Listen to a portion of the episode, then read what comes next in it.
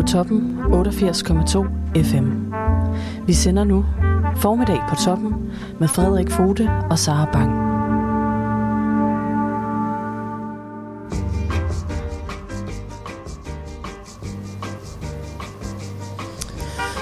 Godmorgen, du har stillet ind på 88,2 FM, radio på toppen. Og du lytter jo altså til øh, formiddagen med mig, Sara Bang, og min kære medvært Frederik Fod. Mm. I dag har vi altså et rigtig dejligt program klar til jer. Det er den 30. juli. Gud, er det det? Ja. Gud, hvor er det snart slut, alt det her. Oh. Ja. Og, men Inden vi skal gå alt for sentimentalt til værks, så er der altså øhm, nu formiddag, så kommer der 10.30 smagen af Skagen, og det er altså sidste afsnit, Åh. så det er med at lytte med. Ja. Klokken 11 er der øh, Made in Tværsted.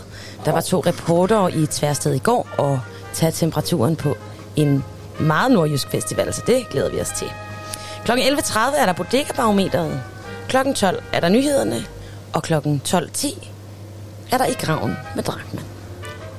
Som vel også er sidste. Nej, det er det måske ikke engang. Nej, jeg tror da faktisk, vi gemmer et enkelt lille afsnit ja. til i morgen. Vi har en enkelt i Grav med Drakman mere.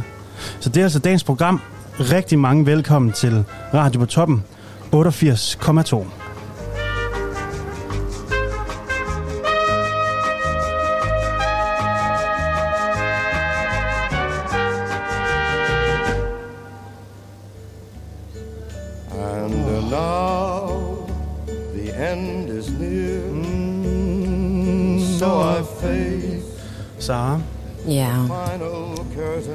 Snart slut.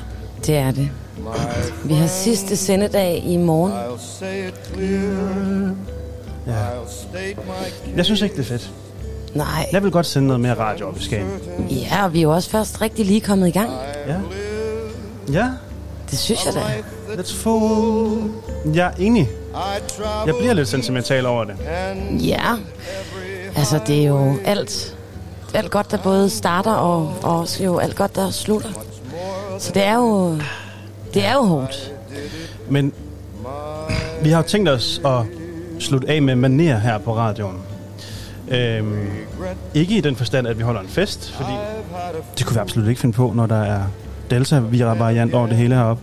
Men øh, vi har tænkt os at slutte af med maner på den måde, at vi vil gerne komme med et demokratisk bidrag i morgen Nemlig. her på radioen. Det kunne måske hedde... Øh, altså, det er jo ikke et folkemøde. Et fællesmøde. En demokratisk debat. Debat i Drakmans have. Debat i Drakmans have. For Kunne det- folket. Ja, Det er både for kunstnere og fiskere. Det er, Det er faktisk, en meget ja. fin... Øh, en meget fin det hele, parallel. Ja. Jamen altså, og, øh, det vi gerne vil i morgen, det er, at vi vil gerne, øh, for at øh, ikke fejre, men for ligesom at testamentere, at vi har været her i 30 dage nu, og talt med alle mulige vidunderlige og skønne og kloge mennesker. Øhm, øh, altså politikere og kunstnere og øh, helt normale mennesker og turister og vinterbadere og jeg ved simpelthen snart ikke hvad. Vi vil gerne lave en debat i morgen hernede i Drakmans have. Øh, og vi har inviteret nogle politikere, Ja, vi har inviteret nogle øh, øh, kulturpersonligheder, ja. og vi har inviteret sådan nogle, øh, vi kan godt kalde dem sådan no, nogle af kulturlivet i Skagens nøglepersoner, som skal debattere nogle forskellige ting Nemlig. her i radioen. Nogle iværksættere, nogle unge mennesker, Ja. alle mulige forskellige slags. Jamen, for vi tog jo også til Skagen og øh, bestemte os for at lave øh, sommerradio med den vision, at vi skulle tale med enormt mange mennesker, komme ind i dybden. Ja, Øhm, og det er jo, øh, det var jo både på, øh, eller tanken er, at det var kontrasten. Så det er jo det her med, at der er øh, nogle mennesker, der bor her, der kommer enormt mange om sommeren. Om vinteren er det stille, om sommeren er det vildt. ja. Øh, der er fiskere, der er kunst, der er øh, mange kontraster at finde i Skagen. ja. Og vi var jo overbevist om, at der ville ligge en masse gode historier i netop den kontrast. Og det må vi jo simpelthen bare sige, ja. det har der gjort. Vi må bare konstatere, at vi havde kæmpe ret. Vi havde kæmpe ret. Vi havde kæmpe stor ret i det. Der var simpelthen enormt mange gode historier af det. Øhm, og og vi, vi håber jo, at der skal komme endnu flere, og at vi skal høre fra endnu flere af jer. Øhm, Og i morgen har vi altså, som sagt, øh, inviteret øh, blandt andre borgmester Birgit Hansen, som kommer herned for at skal debattere og diskutere nogle af de udfordringer, som Skagen står overfor, Ja. som samfundet heroppe ligesom øh, bøvler lidt med. Og det er jo... Øh, ja, nu taler vi før, det er selvfølgelig både fordi vi har sendt i en måned nu, og vi kender en masse øh, interessante mennesker her i byen, men det er også fordi, der er jo en der er jo det mest spændende valg lige om lidt. Uh, Det mest sexede valg, jeg kan komme i tanke om. fuldstændig. Jeg ved godt, hvad jeg skal lave i november. Jaha, Ja. ja. Øh, og det er altså det her, vi alle sammen skal gå lidt mere op i. Det er altså kommunalpolitik. Og øh, der er jo et lille valg den 16. november til kommunal- og regionsrådene. Så derfor er det også vigtigt at få sat det ordentligt i gang. Nu er sommerferien for mange mennesker snart ved at være øh, ved, en, ved vejs ende. ja. Og øh, det betyder jo også valgkamp for politikerne. Der skal snart hænge valgplakater i samtlige lygtepæle i hele landet. Ja, det skal der faktisk allerede om øh, to måneder. Ja. Ikke? Om to måneder kommer Danmarkskortet til at være plastret til i alle mulige vanvittige papudskæringer, og jeg ved ikke hvad. Ja. Så det, det, og det, Med retuscherede billeder, og ja, det, bliver, det er altid en fornøjelse at se, hvordan, hvordan det udformer sig. og hvert år der er mange, der er sure over de valgplakater der. Ja. Og jeg kan ikke forstå det, Nej. at de er sure over det. Jeg elsker det. Man kunne se det som en oppyntning og en fejring af demokratiet. Det kunne man vælge at gøre, ja. Og så, når man sidder på en café, nej, lad mig sige, når jeg har oplevet at sidde på en fortorvscafé alene, og øh, sidde og se hoven ud og drikke en kaffe og læse en avis, Ja. så sætter der sig en eller anden ved siden af mig og siger, gud, hvor er de grimme, alle de der.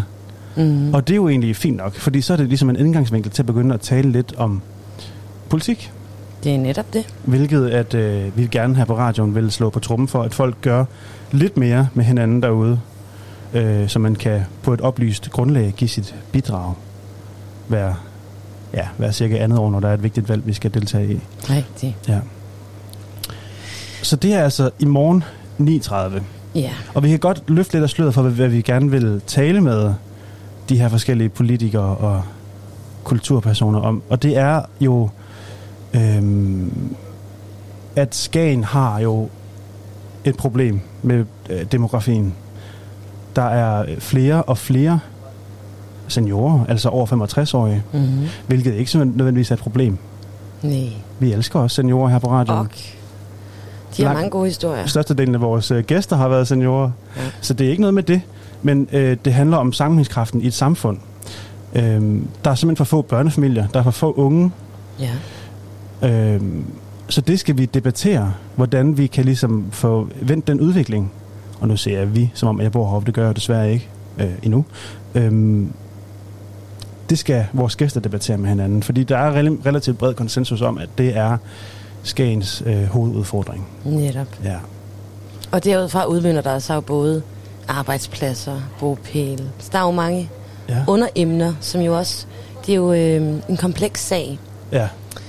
Øh, så derfor er det jo netop også interessant at tage det op Ja. i en, øh, i en debat i haven. Helt vildt. Øh, og, øh, og få nogle øh, løsninger på banen. Og vi vil jo gerne lave det lidt i sådan et, et, øh, et borgermødeformat. Rigtigt. Så vi kommer altså til at lave det sådan uden for her haven, at man kan sidde smut ind i noget uld under en form for øh, parasol i en øh, bænk og øh, overvære den her debat. Ja.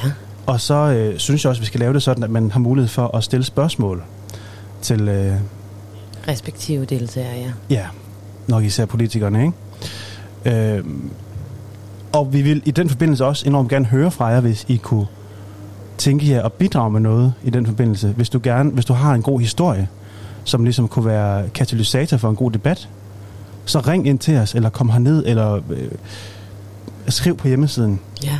Whatever. Øh, især hvis du er øh, en yngre person, som har været ude at bo i en af de store byer, og nu er flyttet tilbage til Skagen, Mm, så vil vi rigtig gerne høre, høre fra dig. nemlig. Øhm, vi har brug for nogle af de her eksempler øhm, til at, at facilitere debatten. Ja. Så endelig byde ind. Og I kan altså ringe ind på telefonnummer 50 35 64 25, øh, øh, eller skrive en sms til samme nummer, eller øh, bruge kontaktformularen på hjemmesiden radiopotoppen.dk. Mm. Ja, Så det glæder vi os rigtig, rigtig, rigtig meget til. Og det er jo altså øh, i morgen, og I kan følge med på øh, både øh, Facebook og Instagram i dag, hvor vi altså vil lægge nogle emner op til debatten i morgen. Øh, og så kan I jo også endelig bare byde ind derfra. Mm. Så det er altså med at øh, være lidt vaks på telefonen i dag, øh, eller på computeren, Sandt. og, øh, og ellers bare øh, komme forbi haven. Skal vi høre et stykke øh, sentimental musik, nu vi sidder her, og det blæser tror, det udenfor? tid. Ja, jeg tror, det skal det. Hvad har du, øh, hvad har du fundet frem? Hvad tænker du? Åh, oh, det kunne jeg sagtens have lyst til. In a Sentimental Mood, Duke Ellington og John Coltrane her i din radio.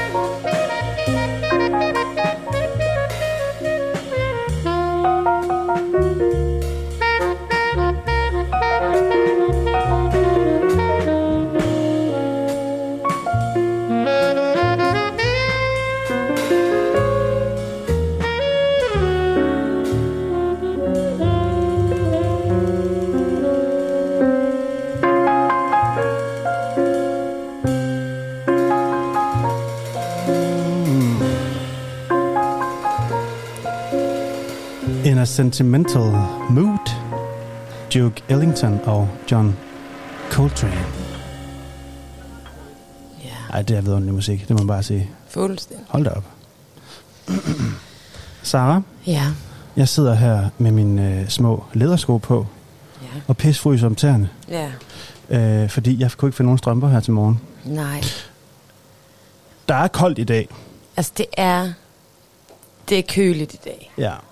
Men kan du ikke give mig nogle gode udsigter? Det kan jeg i hvert fald.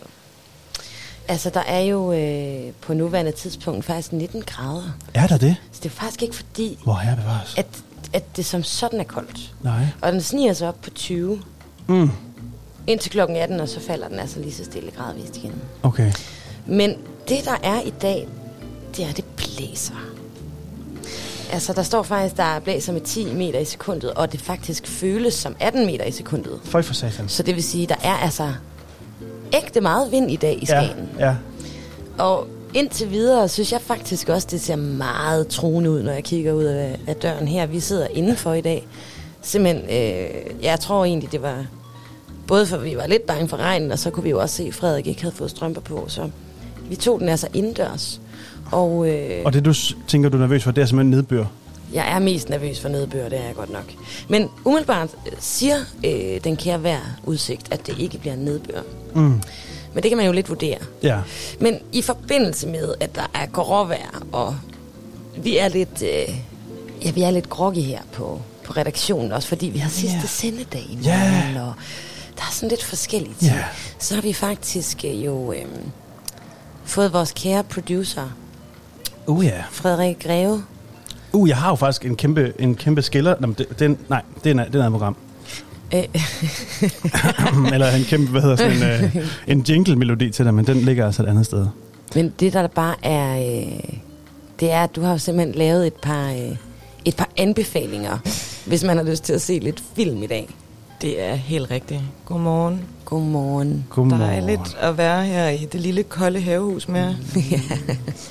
Men ja, jeg har simpelthen taget øh, to anbefalinger med til lytterne her i Skagen, og dem, der lytter med på vores internetradio. Skal Fordi skal noget af det, jeg elsker allermest at lave, det er jo at se film. Ja, Både når det solen skinner, men også når det er dårligt vejr. ja. Ja. Ja, bare lige hurtigt. Kan vi ikke lave det her som dagens kulturkalender så?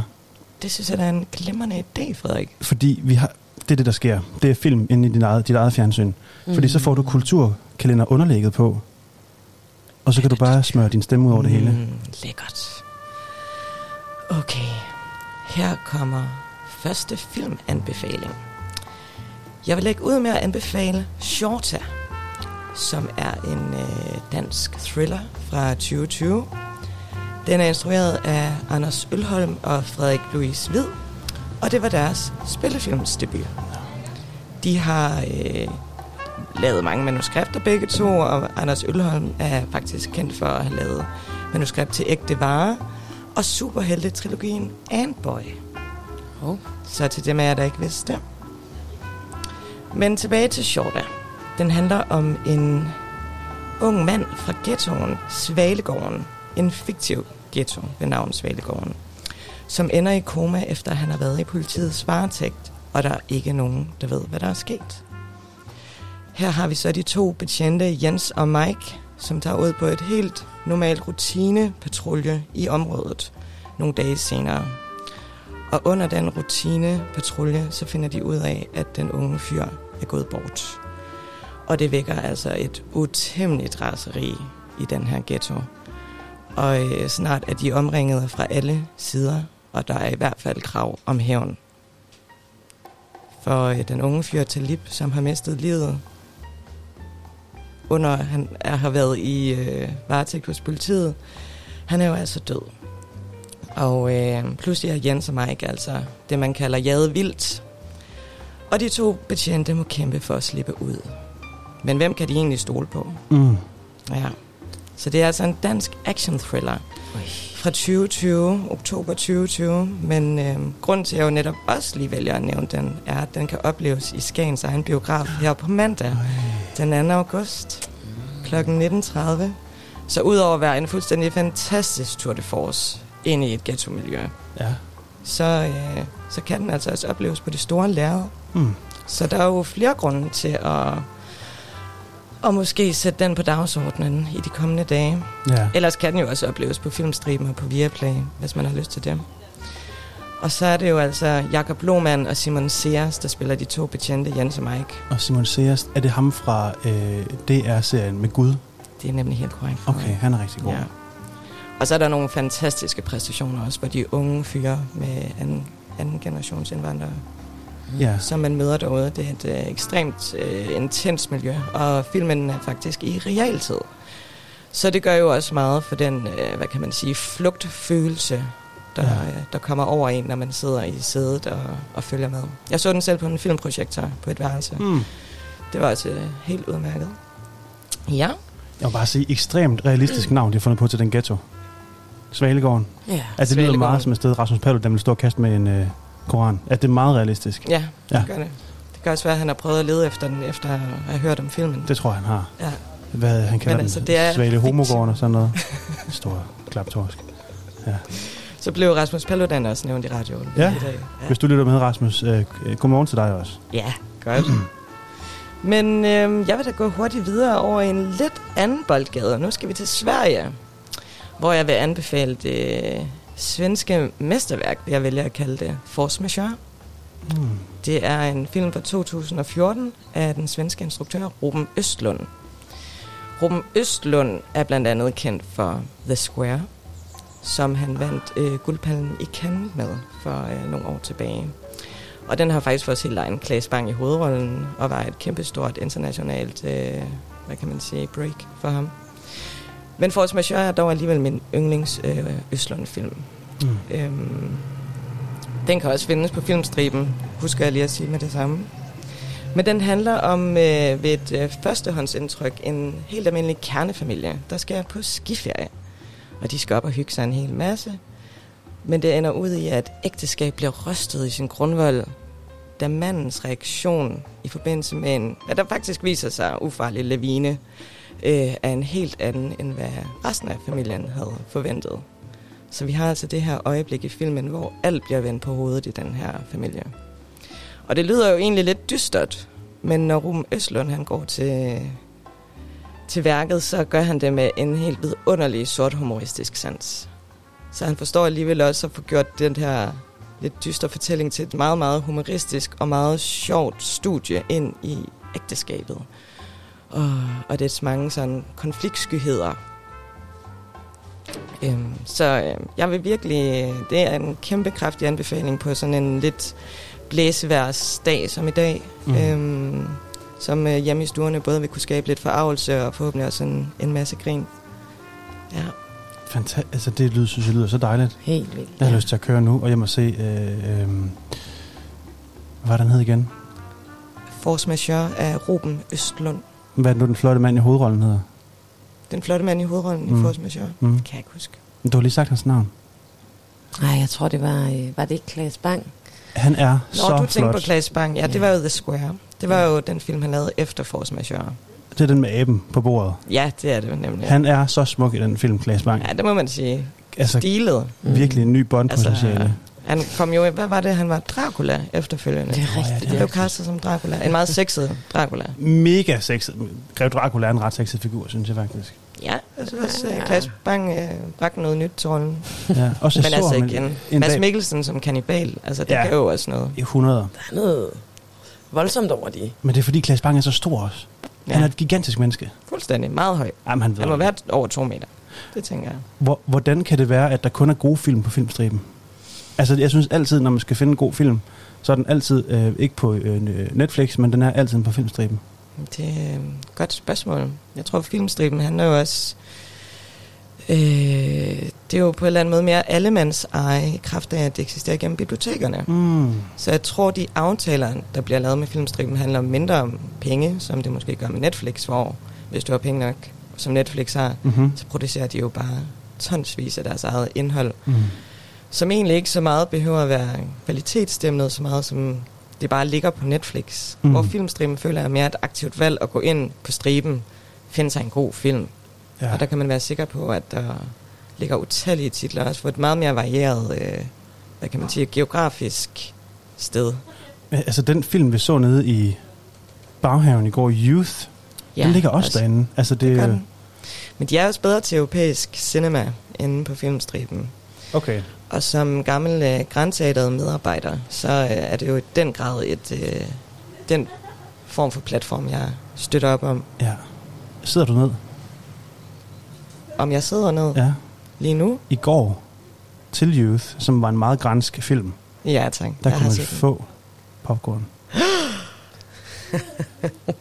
det var simpelthen så lækker. Uh, ja. Ja. ja. Jamen, jeg har aldrig været... Øh, jeg har aldrig været så stor fan af de popcorn. Jamen, det det, altså, det hænger simpelthen sådan sammen. Ja. Jeg tror, det var Jørgen Let, der heller ikke ville gå ind i en biograf, hvor de solgte popcorn. Hvor de solgte popcorn. Ja. Så han kommer også kun ind i Grand og får en østersal og en kongmel og en kop varm te og sidder og holder fast om. Eller en varm fordi- croissant. Der er jo ikke, der er jo ikke kopholder inde i Grandteateret. Det er der da i hvert tilfælde. Jeg har været inde i Grand, hvor man ikke kunne sætte sin kop noget sted. Det må jeg bare sige. Så har du været inde i sal X. Der er en sal ud af de seks sale i Grandteateret, hvor man ikke kan sætte sin vare i en kop. Og der har jeg siddet i to og en halv time og set et andet arthouse. Frederik, jeg vil gerne invitere dig tilbage til Grandteateret og tage dig med ind i sal 1. Og holdt en grandvarm kop urte til i hånden i to timer. Det var en rædselsfuld aften. Ja, jeg håber ikke, det har scared you for life. Nej. Nej. Der er også den historie med Grand og dødsfaldet, men det er et helt andet program, fordi vi skal ikke sidde, så Det får vi et søgsmål helt- på nakken. Mm. Det er nemlig en helt anden sag. Ja, Men øh, til alle dem, der skal til København, kan jeg jo altid anbefale mig at gå ind i Grandteateret. ja okay. Og øh, tak for nogle øh, rigtig gode anbefalinger. Det var altså lidt så... Øh, så er der lidt at give sig i kast med på en lidt blæsende dag her Ja. i Skagen. Og vi nærmer os jo faktisk øh, afslutningen af formiddag på toppen i, øh, i dag. Ja. Og øh, Vi har fået talt øh, film og demokrati. det har vi Det synes jeg er, øh, det må være dagens, altså to kerneemner. Netop. Ja. Og så glæder vi os jo altså bare rigtig, rigtig meget til i morgen, når vi skal også have øh, en debat hernede i haven. Ja. Øh, og jeg synes lige, du skal sige nummeret en sidste gang, sådan at øh, hvis nogen gerne vil øh, bidrage, ja. Sidder du derude og er demokratibegejstret, eller har et spørgsmål til en politiker, for eksempel borgmesteren, så ring ned til os på 50 35 64 25, send en sms, eller kom ned forbi studiet her i dag. Vi sidder her indtil klokken cirka 13.30 i dag. Øh, kom ned og få en slud og få en sladder. Dejligt. Ikke? Kom, kom, kom. Ja. Og skal vi lukke af med et lille stykke musik? Ja, det synes jeg, vi skal. Ja. Hvad, har du noget, du har lyst til, Sara? Jo, hvad har jeg egentlig lyst til? Men jeg har jo altid lyst til lidt jazz. Ja. Ja, det er rigtigt. Måske mens du tænker, kan vi lige opfriske, hvad det næste, der er på programmet. Ja, hvad er det næste på programmet egentlig? Det næste på programmet, det er øh, Smagen af Skagen. Ja. The Final. The det er simpelthen sidste afsnit af Smagen af Skagen. Ja, det gør jeg klar her på senderen, Det lyder rigtig så vi kan godt. få det ud om et lille øjeblik. Imens Sara, hun finder noget musik, hun godt kunne Så tænke er det jo sig at meget passende at varme op med lidt jazz, inden man sådan skal finde ud af, hvad smagen af skagen er. Det er rigtigt. Det kan godt være, at det faktisk er tid til lige at høre en lille sang med Ollie Wallace. Oily Wallace. Fordi jeg har faktisk ikke hørt på, øh, på Radio på Toppen endnu. Nej, det kører meget hernede på bedre dage, må man sige. Øhm, skal jeg vælge det, som så simpelthen bare tidsmæssigt passer bedst? Jeg synes, du skal vælge øh, The Night Has a Thousand Eyes. Med Oily Wallace.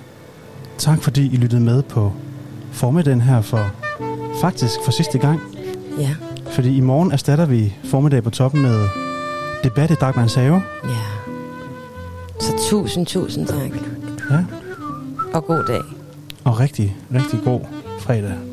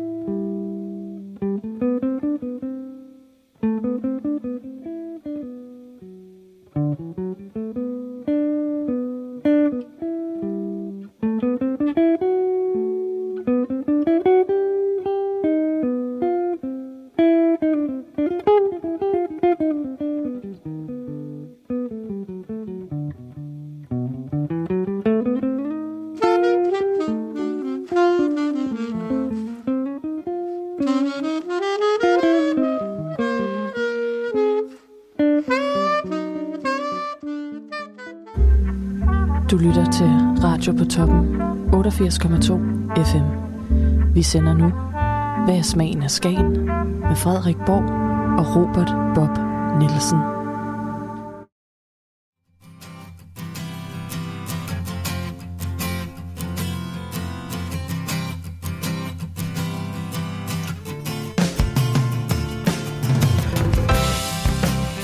lidt af en særepisode af Smagen af Skagen. For i dag har vi ikke nogen gæster. Men øh, du har taget forklædet på, Robert, og står i køkkenet nu. Det har jeg. Jo, vi har, øh, nu, øh, nu laver jeg mad, så er du gæst i dag. Det er rigtigt. Og jeg er en rigtig irriterende gæst, som der skal stå med en mikrofon op i hovedet på dig. Nej, vi, øh, vi skal jo nå frem til øh, jamen, konklusionen lidt på, hvad smagen af skagen er. Præcis. Og, øh, og noget, der i hvert fald er smagen af skagen, det er skavbrødspæt. Det er det, og det har vi ikke kunne finde nogen restauranter, der kan servere for os. Så du har simpelthen taget dig for at lave en ægte skav på rødspætte, hvilket er meget spændende i og med, at du kommer fra Sjælland. Ja, ja, det er lidt uortodox. Jeg tror måske faktisk, Brøndums har den, men altså, det, øh, det, det er jo også noget, der er frivilligt, det her. Og det, øh, det er ikke, de har ikke inviteret os. Nej. Vi har heller ikke inviteret os selv. Men Nej. altså, nu laver vi det selv. Øh, og det er, øh, det er sådan en, altså, ja, den hedder også, hvis den skal være lidt finere, øh, øh, rødspæt alla skavbo. A la Men skavbo. Vi kalder den bare skovbrødspæt. Øh, så vi skal have skovbrødspæt, som er, jamen, den er egentlig, det er egentlig meget enkelt. Øh, det er en, øh, en rødspæt, man deler i øh, traditionelt tre dele. Vi har fået fat i nogle lidt mindre, øh, så, så vi har de- valgt at dele dem i to. Men ellers så, øh, så vender man den bare i, ja, de er lavet à la Meunière, kalder man det jo, som, er, som betyder, som mølleren vil lave dem. Og det er fordi, de er vendt i mel. Ah, Men, men øh, traditionelt, når man kører Meunière, så er det hvedmel. Og i, i Skagen, der kører de romel. Klart. Så det er romel, salt og peber. Så vender man bare øh, sin, øh, sin flåede og rensede rødspætter øh, i, øh, i det. Og så steges de i, i rigelig smør. Og så skal der bare øh, ja, nye, nye kartofler til, som jo også er fra området. Ja. Øh, der lige er slynget med, lidt, øh, med en glas smør og noget persille. Og øh, den pande, øh, spætterne har været på, der bliver en lille, øh, der bliver en lille smørsovs. Mums. Og så skal vi have, øh, så skal vi have tyttebær. Øh, nu har vi faktisk ikke kunne øh, få fat på tyttebær lige nu, så det er blevet til, øh, til reps. Men øh, så, så nu er det, altså, og det er måske en mere kendt ting, nemlig rystereps. Ja. Og det er bare reps, der bliver, der bliver vendt rundt med lidt sukker. Okay. Men det er det samme, man gør med tyttebær heroppe. Ja.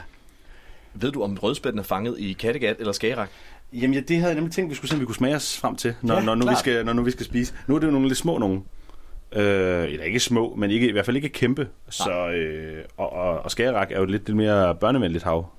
Øh, undskyld, Kattegat er et mere, lidt mere børnevenligt hav end Ja. ja. Det, er- det er lidt mindre, det, så, øh, så vi kunne måske tro, de var derfra. Umiddelbart. Umiddelbart, umiddelbart vil jeg tro, de er derfra, men det, er- altså, det er ikke noget, jeg har noget som helst belæg for. Nej, men øh, det er næsten også... Øh, nu kan vi se, kartoflerne er begyndt at boble lidt, og det dufter lidt af smør. Jeg dufter lidt af smør. Det har, øh, den her pande har lige fået en, en lille tår olie også, Ja. ja. for at de ikke øh, branker for meget. Øh, og man kan komme lidt op, højere op i temperatur, uden at, øh, at smøren branker. Og det er fordi, at vi, jo, øh, vi, vi, steger, øh, vi skal stege nogle omgange. Øh, nu starter vi med at stege de, øh, ja, øh, hovedstykket. Nu har vi delt den i to. Mm. Så vi starter med at, at, at stege det øverste stykke, som er lidt tykkere, der er lidt mere kød på. Så de kan godt tåle at ligge og vente lidt mere, og så tager vi halestykkerne bagefter. Mm. Og man kan også lave sådan en sådan spætte her helt. Øh, så skal man huske, at øh, det er i hvert fald en god idé, at øh, op fra hovedenden, det, det, det, det er det, der er mest kød på. Mhm. Så hvis man lige tager og risser en tredjedel ned i spætten derfra, ned langs, øh, ned langs rygbenet, så, bliver, øh, så sørger du for, at, øh, at kødet ikke bliver tørt i halestykket. Fordi det, øh, eller, øh, hvad, fordi det, det skal have, ja, halestykket skal have mindre end, end, øh, end, end det tykke. Så, så, så får man en mere jævnt stegt spætte. Er vi simpelthen ude i, at lytteren kan følge lidt med derhjemme, imens Ja, vi ja, ja, står ja, ja. og... Øh, Det her, det er... Øh, det er ja, tv-køkken er det så ikke. nej, det er radiokøkken. Det er radiokøkken. Det er radiokøkken.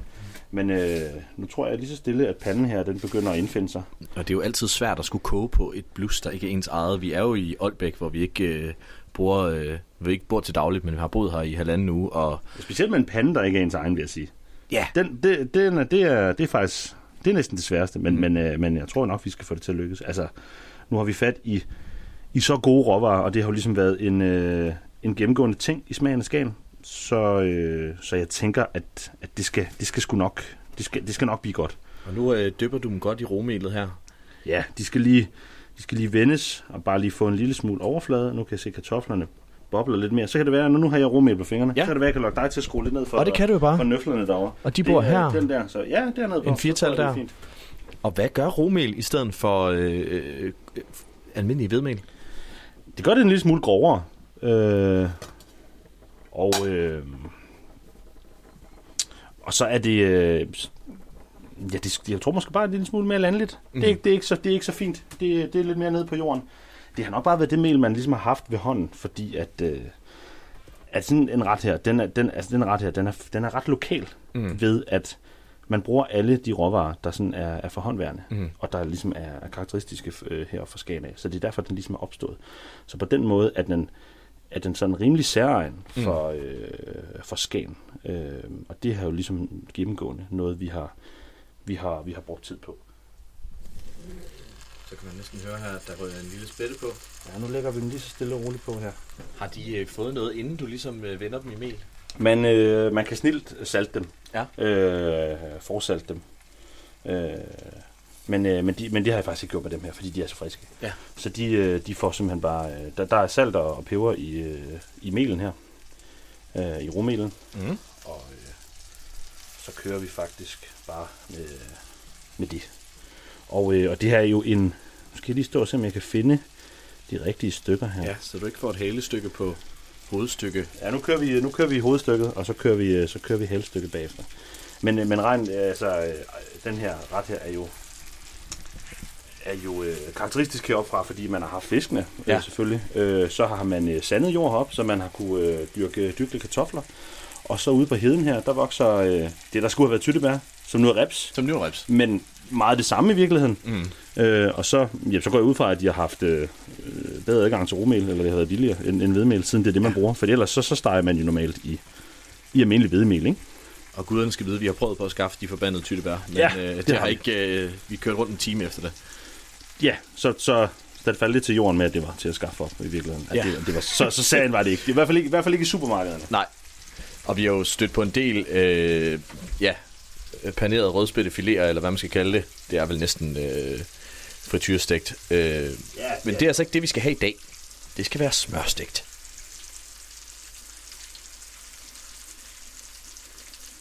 Der er lyd med der.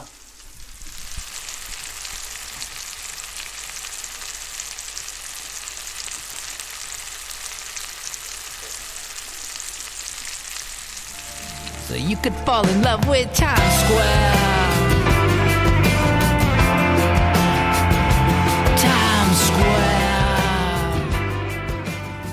Så nåede vi så langt, Robert. Ja. Skål for Ja. en... Øh, Skål for øh, fantastiske øh, uger i, øh, i Skagen. ja, hold da op. Det er jo nærmest øh, med lidt vemod, man sidder her. Og, øh, fordi det er jo... Ja, vores næst sidste måltid må det jo næsten være, at vi skal afsted i overmorgen. Ja, vi har... Øh, jeg føler mig meget privilegeret egentlig, øh, i forhold til, hvor kæft, hvor har vi mødt mange helt fantastiske mennesker egentlig.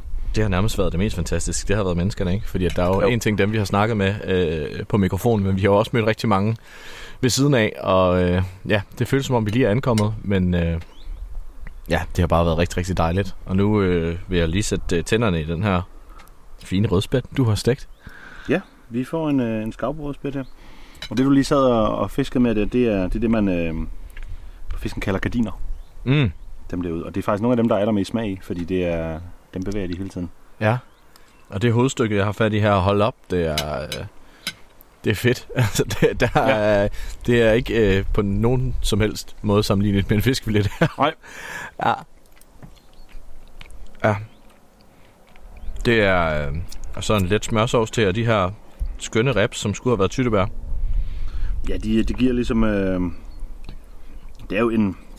Det er ikke en bestandret, i, som i... Altså, at den er ikke tung, men, øh, men altså, kartoflerne er lige vand med en lille smule smør. Ikke? Kartofler er jo altså, kan man sige, bestand eller tunge i sig selv. Ja. Ja. Fisken er stegt i rigeligt smør, så er der smørsovs over. Så de her sådan sursøde reps eller tyttebær, det, det, klæder det, det klæder det i virkeligheden meget godt. Det smager rigtig, rigtig dejligt. Det smager virkelig, virkelig dejligt. Men det er bare utroligt, man kan smage.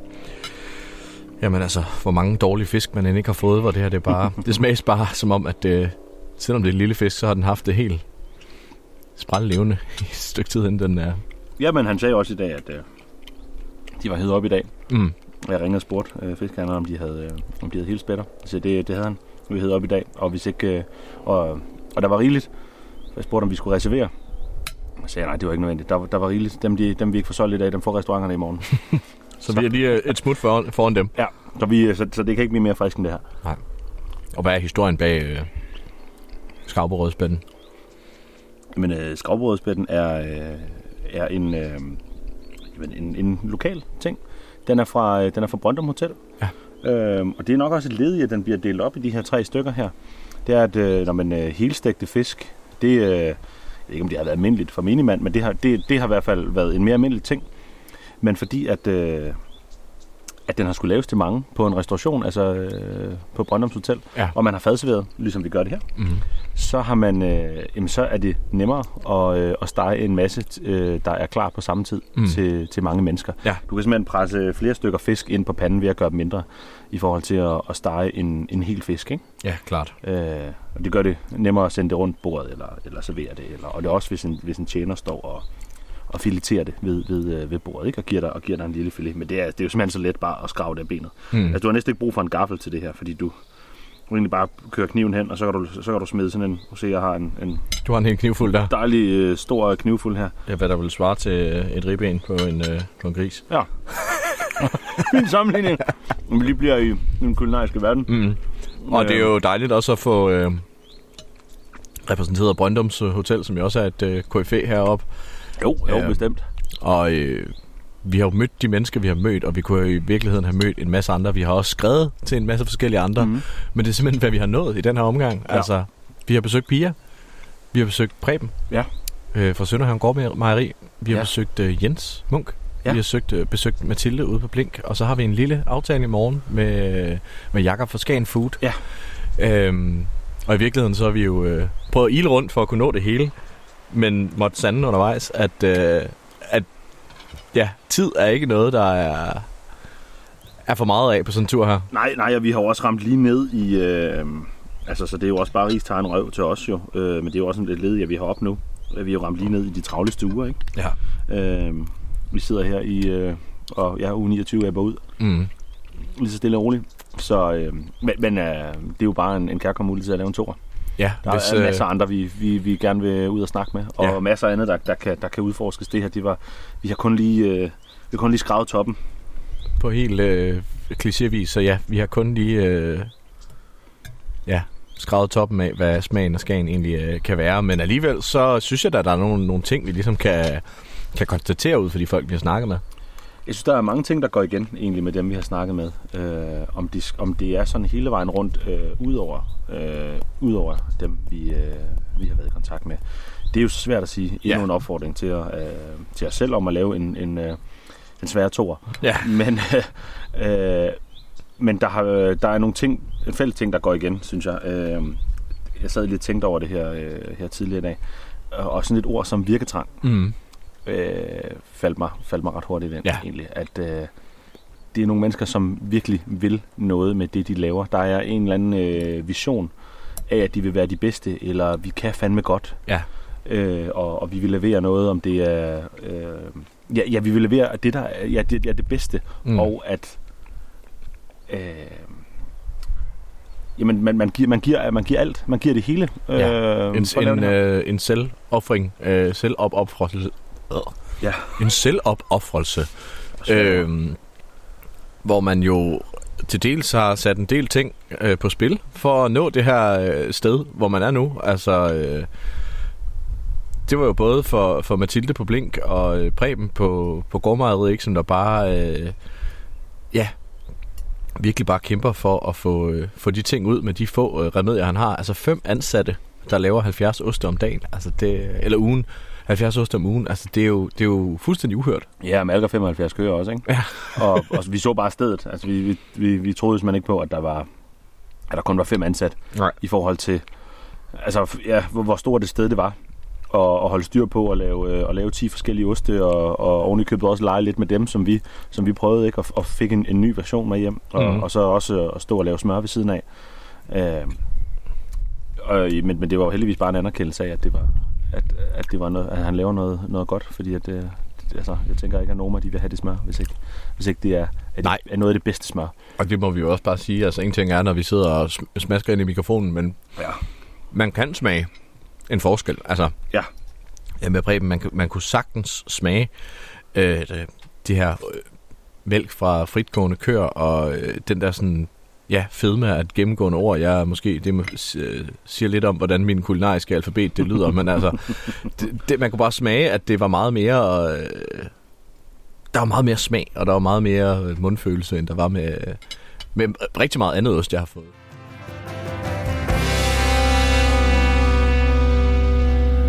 Jamen, jeg synes, det altså generelt, så øh, det, der karakteriserer, jamen smagen af Skagen, det, øh, det er jo også det, vi har prøvet at gøre. Det er jo at gå lidt tilbage til, til rødderne igen, for at være rigtig klichéagtig. Præcis. Øh, og også, altså, i bogstaveligste forstand, tilbage til rødderne, hvor, da, da vi var ude og spire på, på Travnumgård, ikke? Ja. Det er bare, øh, udover det lokale, så er det bare vanvittigt gode råvarer, Mm. mm. højkvalitets råvarer. Ellers så fungerer det simpelthen ikke, fordi at, jamen, vi snakkede med, med Jens Munk der fra, øh, fra Slagter Munk, og han, øh, han snakkede om, at han var vild med, med italiensk mad, og mm. vi kom til at snakke lidt om, at, at, det, at italiensk mad måske kunne noget af det samme, mm. som, som øh, maden i Skagen. Mm. At det er enkle råvarer, enkel mad, men lavet med, med rigtig gode råvarer, mm. Og det er, er, er det essentielt. Og det er Mm. også det, vi har oplevet her.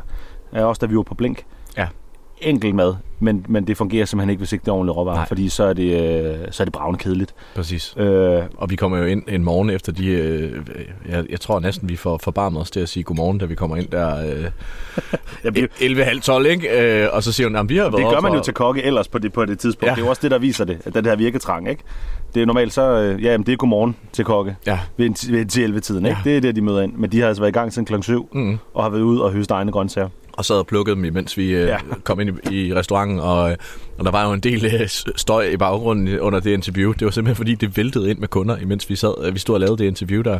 Ja. Øhm, og vi fik lov til at sidde der bagefter og høre, hvor fantastisk det var, men, men jeg synes, det var så... Øh, jamen, det, det, det gav bare mening at, at se øh, de forskellige råvarer blive produceret, og så se, hvordan de bliver præsenteret på et, på et bord hos øh, Mathilde der. Altså, Ja, og så, øh, så kender de alle sammen hinanden. Det synes jeg, altså, det kan godt være, det er, det er bare mig, der er lidt for meget for, for København. mm, Men øh, okay, er det hyggeligt, ja. at, de bare, at, at øh, vi var det ene sted, og så siger de hils det andet sted. Ja. Og så kommer vi tilbage, og så, øh, ja, men de, de kender både den ene og den anden og den tredje, og, Ja. og vi må hilse igen, og, og, og vi i øvrigt også er velkomne. Ja. Øh, igen, altså det, så, så det er, ja, det er også en del af smagen af Skagen. Det er det. Øh, og det gør, jeg er sikker på, at vi smager det måske anderledes og bedre, Mm. fordi vi har oplevet det. Fordi der, er- det, det siger os lidt mere af det, vi får. Ja. Men det håber jeg, man kan mærke, når man, øh, altså når man, når man går ud og spiser op. Men om ikke andet, så kan vi da opfordre til, at man så også selv laver noget mad. Ja. Øh, altså, vi var inde på Blink jo, hvor, Mm. hvor der var altså, rygende travlt, og med rette. Og de fortalte, at der var, øh, der var fire blues at gøre godt med, ikke? Ja. Og det har vi også her. Ja. Så, så, så, så der er simpelthen ingen undskyldning. Nej, præcis. Der er nemlig ikke nogen. Og, og øh, det er jo så det, vi har valgt at slutte af med øh, vores lille felttur her, Smagen af Skagen. Øh, ved at du har øh, konkurreret lidt af det, som øh, man kan finde her omkring, og gå lidt blink i hjemmekøkkenet, ikke? Jo. Og det har du sgu sluppet meget godt omkring. Jamen, det er jeg sgu da glad for. Ja, Det er jeg sgu da glad for. Ja, på trods af, at man ikke lige kender øh, ja, navnligt panden derinde. ja. Der måtte vi lige tage en, tage en om og prøve på en anden måde. Men, ja. øhm, Du bandede lidt. ja, jeg bandede lidt. men altså, det, det skal man også i et køkken. Men hvor er det fantastisk at smage kogte kartofler, der bare øh, har bid og smag. Og øh, ja, det er ikke for piger dem her, men øh, fra en, fra en, øh, en nærliggende gård. Ja, men det var igen, altså alt det her er købt... Øh, ja, altså det havde været fedt, hvis det havde været Tyttebær, fordi så, så havde de sikkert været heroppe fra. Repsene ved vi ikke lige hvorfra. Nej. Den der citron, du lige sidder og pøser ud af det, den, den er nok heller ikke lokal. Men ellers så er, så er resten jo. Øh, kartoflen er købt i en vejebåd, ikke? Mm.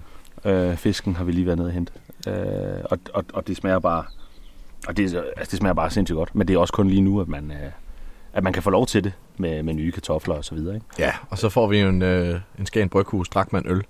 Endnu et Ja. sted, vi gerne ville have besøgt, men ikke fik lov til. Øhm, Ja, vi hørte i hvert fald ikke lige tilbage. Nej, eller heller ikke havde tid til. Ja, Øh, nej, det havde vi heller ikke. Så, det, så. Så øh, skål. Ja, skål. Og det, øh, nu er vi to jo glade for vin. Ja. Øh, det, øh, det bærer vores, øh, det bærer vores øh, sommerhus også øh, præg af her. Ja, det gør det. Vi skal lige have ryddet ud i de tomme flasker. Ja, det bliver vi nok lidt nødt til. Øh, men altså, en, en øl passer sig sgu egentlig bare bedst til det her. Fordi det er sådan lidt, øh, lidt mere gedin dansk sommermad. Og heller ikke sådan for Nej, fint. Det, nej. jeg, jeg, jeg skal passe på med at karakterisere noget som arbejder, Mm. arbejdermad. Mm. Men det, øh, det, har det, det har det i hvert fald også været. Mm. Øh, er den selvfølgelig også taget op på Brøndums, øh, og, og de har gjort det, de har gjort det ja, fint det der. Men, men det her, Ja. det, det er sgu af sådan din almindelig øh, hverdagskost. Ja, man kan se, øh, se de, de arbejderhjemmene få lov til at... Ja. Og derfor er det også meget fint, at vi tager en, øh, en drakmanøl til, som jo var folkets mand. Det, det, det må man sige. Mm. Øh, og så synes jeg også, øh, måske bare, øh, som ikke har noget decideret med Skagen at gøre, og, og dog, at vi skal komme med en lille opfordring om, at, øh, at lave nogle, øh, nogle hildstægte fisk en gang imellem. Mm. Ja, nu har vi godt nok, øh, nu har vi godt nok lige delt dem her, men så er der i hvert fald lavet nogle, nogle fisk på, på ben. Det smager bare af, af meget mere. Det er også meget lettere med at gøre, det bliver ikke tørt. Nej. Det bliver ikke på samme måde tørt, men det, det, er, det, det er ret lettere at have med at gøre, og, hvis, øh, og så kommer man til at kende øh, fiskens anatomi lidt, når ved at, ved at sidde og spise. Og Ja. Så finder man ud af, okay, man kan Men, men, faktisk øh, bare skrave det, skrave det fri af, af benene. Og øh, Ja, man kan jo spise det sådan helt spare med at ja, det kan man også. Ja, de, ja gardinerne der, dem kan man godt lige sidde øh, og... Ja. Men generelt, altså, øh, har jeg svært ved at se, hvordan vi skal kunne komme tilbage til København med alle de fantastiske råvarer, der har været omkring os. Og øh, ja, Ja, vi er jo virkelig... Altså, vi er jo blevet forkælet jo. det er vi. Både ved at, altså, at være heroppe øh, generelt, men, øh, men så er vi jo simpelthen... Øh, altså, nu, nu er vi jo øh, hverken sponsoreret eller noget som helst. Nej. Øh, men vi har simpelthen fået så mange gode ting med hjem. Mm. Øh, for de steder, vi har været. Øh, både råvarer, men, men så jo også bare øh, oplevelser og mm. god service, og, og vi kommer igen. Det gør vi allerede. Jamen, øh, vi, vi, var, vi var på Blink her i, i forgårs. vi bliver sgu lige nødt til at komme tilbage i morgen, inden vi tager hjem. vi, vi, det, det, Det, vi- det, det, var simpelthen ikke nok, var ikke, øh, det, det var ikke det er ikke omvendt nok hjemme, ikke? Altså, øh, Jo. hvor man ikke vil hjem. Ja, ja, jamen vi vil faktisk ikke hjem. Altså, øh, det, det, det, det, det vi kunne rigtig godt. Vi har også undersøgt forskellige muligheder for Ja. at, at blive heroppe. Ja. Øh, men det, det er svært i de, øh, i de uger her. Der, Det er er, der, er godt, øh, der er godt tryk på. Og man bliver også nødt til at flå plasteret af, ikke? Altså, Jo, jo, jo, og så vores evige kæphest, der begrænser os. ja. Men øh, det har virkelig været en fantastisk tur, og øh, tak fordi, at du vil dele den med mig. Ja, i lige måde der. Jeg kunne ikke forestille mig nogen fantastiske at dele med. Jamen, øh, tak. Det er jeg bedre over, du siger. Og så bliver vi også nødt til at rette en tak til alle de andre skønne mennesker, vi har fornøjelsen af at arbejde sammen med på Ja, Radio på Toppen. Bestemt. Og det har øh, i sandhed været øh, en fornøjelse, og formentlig et venskab for livet. Det håber jeg. Mm. Det synes jeg har mødt masser af, af, af dejlige øh, mennesker, og i virkeligheden jo også øh, ildsjæle, selvom det er ved at være et uvandet begreb. Altså det, det her, det er jo gjort, ja det tror jeg, vi har skulle brugt i hvert program, det er med ildsjæl, men, øh, men, øh, Men men folk, har, altså, folk gør det jo frivilligt ja. Og gratis, og der er købet kostet dem en masse penge at få lov at bo heroppe, ikke? Ja. fordi de her uger, det er der, det er dyrest. mm, Øh, så det gør bare endnu mere, at, dem, der er her, det, det er dem, der er, ja, er dedikeret til, til projektet. præcis, og de to timer, der er blevet sendt om dagen, man har næsten haft lyst til at ja, bare have den kørende, fordi at øh, det har nærmest været lige så morsomt øh, på den anden side af mikrofonen, som det Ja. har været øh, med mikrofonen. Og det, øh, og det er sjældent, man oplever sådan noget. Og så, øh, jamen, vi, vi håber da bare at kunne, øh, kunne vende tilbage og, og gøre kunsten efter øh, øh, næste år. Ja, så Sara og Frederik, ja, I kan lige så godt begynde at øh, planlægge. Vi, Ja. ja. er, øh, vi er i hvert fald parat til at tage en tørn igen Ja. ja. næste år, og øh, indtil da, vi høres ved. Vi høres. Er ikke det, man siger? Jo, eller hvad er det, du plejer? At tilbage til studiet? Tilbage til studiet. Nu øh, vil jeg sidde og have lov til at nyde lidt øh, skovbrødspil. Jamen, det vil jeg også. Tak, tusind tak til hele Skagen og øh, alle medvirkende i det her program. Det var øh, sidste afsnit af Smagen af Skagen. Vi høres ved. Vi høres ved.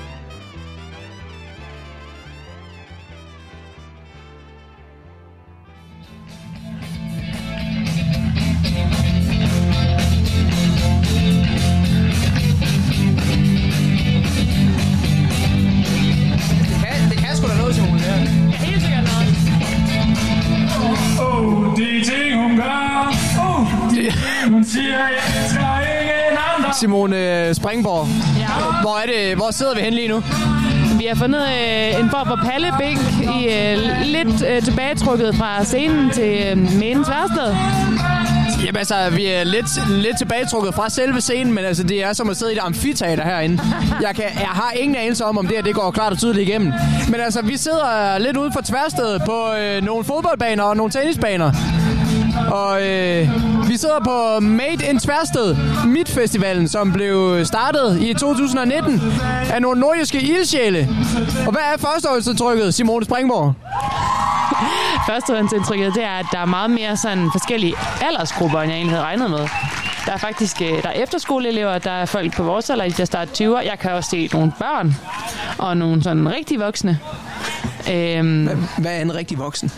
Øh, det er nogen, der er ældre end os i hvert fald. Og vi får altså at vide, at KSO, der står på scenen nu, de har, de har mere til os i godteposen. Så skal vi lige læne os lidt tilbage, og så bare lige hø- høre øh, og nyde det næste nummer? Det synes jeg. Og så, øh, så går vi ud på pladsen og finder nogle spændende mennesker, som kan fortælle os lidt mere om foretagendet her. Ja. Skål. Det er en plan.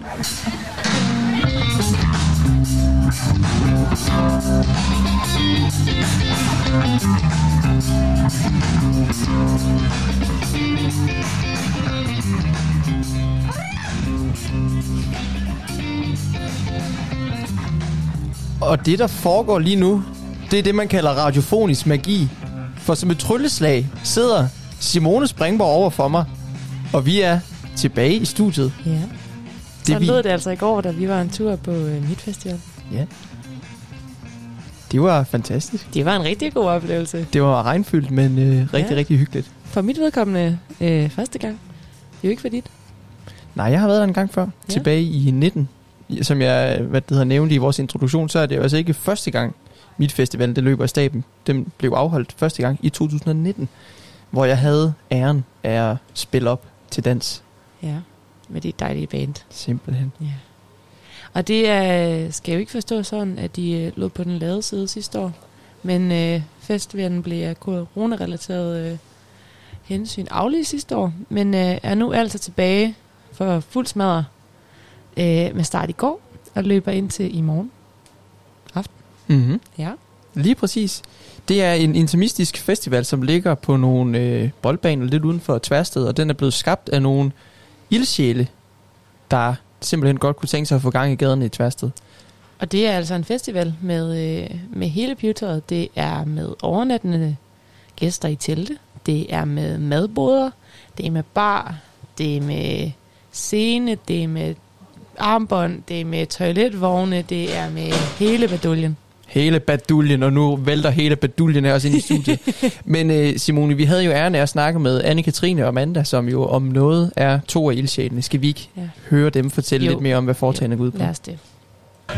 Vi sidder nu med Anne-Katrine og Amanda, og I er jo med arrangør, hvis ikke hovedbestyrer arrangør på det her arrangement. Ja. ja. Kan I, kan I fortælle lidt om jer selv og jeres baggrund? Jamen, altså, jeg er jo fra Tværsted, og har boet her altid, og flyttet til København og læser nu på RUK, øh, og skal til at starte på performance design og kommunikation. Og så har jeg haft lyst til at starte den her festival, øh, som jeg sagde i talen, også havde brug for at skabe et, et rum, hvor at unge kunne have fået lov til at være, og at fællesskabet kunne skabes. Øhm, vi ved godt, at Tværsted er på landkortet øhm, til virkelig meget, men det er svært for unge øhm, at finde sig til rette, tror jeg. Eller vi mangler i hvert fald et sted, et, et space på en eller anden måde. Ja. Ja. Jeg hedder jo Amanda, og jeg har en bachelor i kommunikation og performance design, som også er det, AK skal at læse. Øhm, og vi er så heldigvis, vi er ender, og så er jeg blevet trukket lidt med ind i det her, fordi det er bare sådan, det er en passion, sådan noget med kulturarrangementer. Øhm, og så er jeg selv lige flyttet til Tværsted, så det er også sådan lidt en mission for mig, også at få nogle unge til at sådan at skabe noget liv et sted, hvor der måske kan virke lidt stille en gang imellem, hvis der ikke lige er noget for os. Eller sådan. Også at vise, at det er et sted, der er. Altså sådan, at det også er skønt at være lidt i udkanten af Danmark. Mm. Og hvordan, altså du siger, AK, at, øh, at der er de unge i Tværsted, de mangler ligesom et, et sted at være og noget at, at gøre sammen. Ja. Hvad er det, I sådan har prøvet at opbygge med den her festival? Hvad er det for nogle værdier, I ligesom baserer det her på? Altså, det er primært musikken, vi mødes over. Øh, og det tror jeg altså, det som samtaler tit starter med, det er at blive venner over musik. Øhm, og det er også det er bare en generel passion, tror jeg, for mange unge i Tværsted. Nu har vi mange lokale bands, som spiller. Øh, og det er bare fedt at mødes over noget musik og være sammen, og så måske skabe nogle relationer, nogle nye relationer og fællesskaber øh, på kryds og på tværs, og så have de her dage sammen. At, øh, der er mange af os, der er flyttet øh, til København for eksempel, øh, eller Aarhus, men har egentlig også et behov for at komme hjem igen til det lokale. Øh, og så er det bare fedt, at man så har nogle arrangerede dage, hvor det så er. Ja, det tror jeg. Mm. Sådan er det primære. Og hvornår var det ideen omkring Made in Tværsted, den opstod?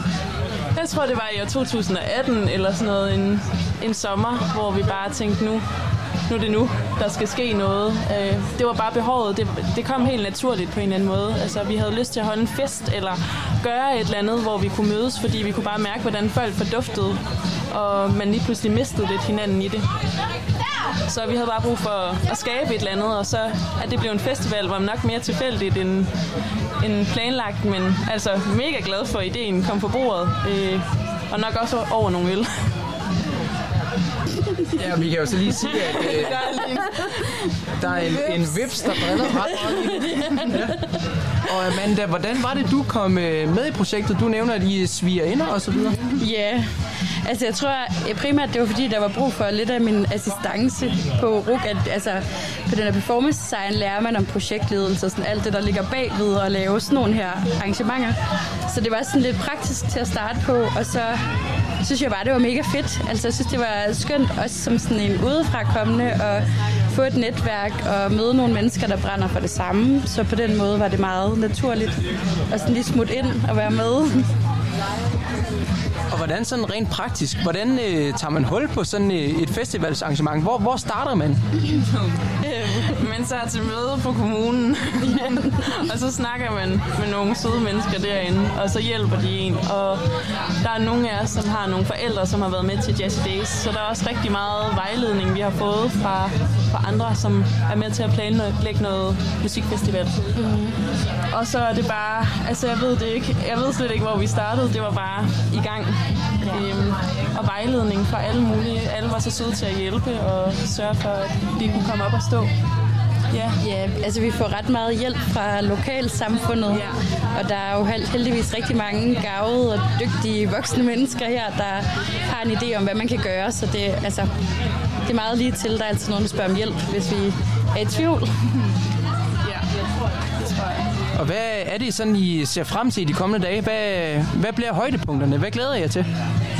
Åh, oh, det ved jeg slet ikke. Altså, det var fest, tror jeg, at folk er glade og endelig kan mødes. Og ja. der er mange, man ikke har set så længe. Øh, så det er bare at, at se folk hygger sig, tror jeg måske er vores mål. Og at de synes, at det er fedt, det her. Ja. Og har lyst til, man kan mærke, at de har lyst til at komme igen, måske. Og så koncerterne jo ja. selvfølgelig. Altså. Jeg tror også, sådan det der med at sige velkommen, at det var bare mega fedt yeah. bagefter. Altså det var en meget stor følelse, for vi har bare arbejdet. Altså fordi vi blev aflyst sidste år jo. Altså, så det er jo to års arbejde, der bare sådan kulminerer nu, og så, og så bliver til noget, og det er bare, man kan ikke rigtig forestille sig, når man står her på pladsen en uge før, og der bare er en fodboldplads, så står man der og tænker, shit man, det bliver aldrig til en festival. Og så lige pludselig er festivalen der bare, og så, altså det tror jeg nærmest er højdepunktet for mig, når det hele det bare kører. Og så, ja, altså det er jo bare et virkelig fedt fællesskab, og det, alle er bare rigtig glade og rigtig respektfulde, og det synes jeg bare er genialt. Ja. Altså. Jeg tror også, at ja. det er ja, rigtigt med velkommen. Ja. det var fedt lige at få sparket den i gang. Ja. ja. Dejligt. Jamen, øh, så vil vi gå ud på pladsen nu, Simone, og ja. finde nogle øh, festivaldeltagere lige og høre, hvad de ser frem til. Jeg glæder mig. Jeg er i stemning. Det er jeg også. det er okay. Fantastisk. Så ja, det er jo virkelig nogle, øh, nogle piger, der brænder for projektet. Og mega sejt, at de har fået stablet det på benet en gang til. Og sejt, at de har været til møde på kommunen. Ja, hold det, det op. Jeg, altså, og sagt så øh, casually, så vi er jo lidt til møde på kommunen. Altså, ligesom ude på den kommune. Det er virkelig det, man kalder en girl boss. Ja, det er det. Er på mig til. Simone, hvad er det, der er på programmet nu? Det, der er programmet nu, det er, at øh, selvfølgelig ingen festival uden øh, det dejlige musik. Og vi har simpelthen, hvad jeg øh, selv vil beskrive som et form for scoop, øh, kommende her. Øh, ja. ja, vi i går var så heldige at få et, øh, et dejligt, dejligt interview med, øh, med dagens hovednavn, kan man vel godt sige. Øh, et lokalt band ved navnet Bedetid. Og for at I ikke skal gå helt blind ind i det, kære lyttere, så vil vi gerne spille et lille nummer for jer. Og det er øh, Bedetids nummer Ode til Benjamin Hav. Og inden vi sætter det i gang, så skal jeg lige huske at sige, så er det bedetid. Vi tager en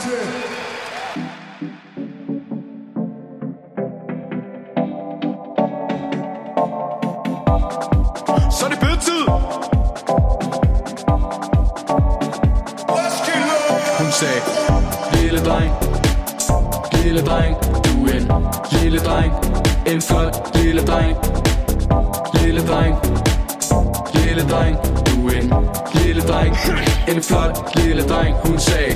Det er ligesom kebab i Københavnstrup, troede du kunne vinde, men det er bare fup. Styr den her sang ligesom hav, gned på stranden og fandt noget rav.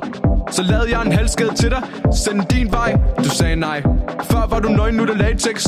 Troede du kunne komme og få anal sex Kan ikke tid, som et fuck dur Ingen nedtur, kun optur. Før var der bass, nu der techno. Husk ikke at blive lidt for kæk nu. Lille dreng, helt væk. Tysk modul, pjek pjek. Ostehøvl, spiseske. Flot pat, CC Lille dreng. Lille dreng, du er en lille dreng. En flot lille dreng. Lille dreng. Lille dreng, du er en lille dreng. En flot lille dreng, hun sagde. Vi vil engle nu, der kun en håb. Er du retard? Det er da ok. Vi skal ud på klub og fyre noget dak dak. Bed tid Benny House siger ja tak. Skal du have nogen tæsk eller hvad? Skal du fyres i dit fjes med min hånd eller hvad? Knapper jakken op, så vi lettet. Kom her skid på toilettet. De lugter lidt, de fugter lidt. Du er en lille psykopat, men det ved du ikke. For vi fyrer bed jams indtil vi bliver væk. Er det alt for meget, så bræk dig i en hæk, ja. Bling bling, tata, God ting, eller hvad? Tør kost, træpapir Godt nok, som man siger. Hun sagde Lille dreng Lille dreng Du er en lille dreng. En flot lille dreng Lille dreng Lille dreng Du er en lille dreng. En flot lille dreng Hun sagde Lille dreng Lille dreng Du er en lille dreng. En flot lille dreng Lille dreng Lille dreng Du er en lille dreng En flot lille dreng Hun sagde Jeg kan ikke være den eneste, men hvis jeg er, så må I kæmpe ud. Men jeg synes, min datters tis øh, lugter godt. Vi spørger bare om nogle ting, og så svarer vi. Ja, det plejer- Sådan, det det plejer Ja, være sådan, det er sådan, er det sådan radio er? Vi kan også spørge om nogle ting, og I bare svarer i fuldstændig øster. Ja, ja. Det, er- det er. Fuck, det er nogle syredrenge der. Så, ja. Nå. Vent. Så sidder jeg her med en af festivalernes øh, helt store navne. Dreng, kan I ikke lige præsentere jer selv? Gabriel for bedetid. Det er Moses fra bedetid. Jan. Gud for bedetid. Sådan. Hvad, hvornår er det, I skal spille, drenge? Vi skal spille her kl. 22, og vi skal, vi skal bare brænde det hele ned. Hvis I sådan selv skal sætte nogle ord på det, hvad er det så for noget musik, I spiller? Det er hård knastmusik. Det er larm. Det er, det er ild. Det er vildt. Vi kommer til at dræbe dem alle sammen på den gode måde. Det er teknisk set bullshit.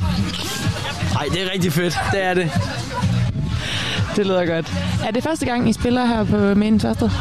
Det er det. Det var meningen, at vi skulle spille her øh, på et andet tidspunkt, men øh, det blev ikke rigtig noget. Så det er super dejligt, at vi får lov til at komme og spille her i år.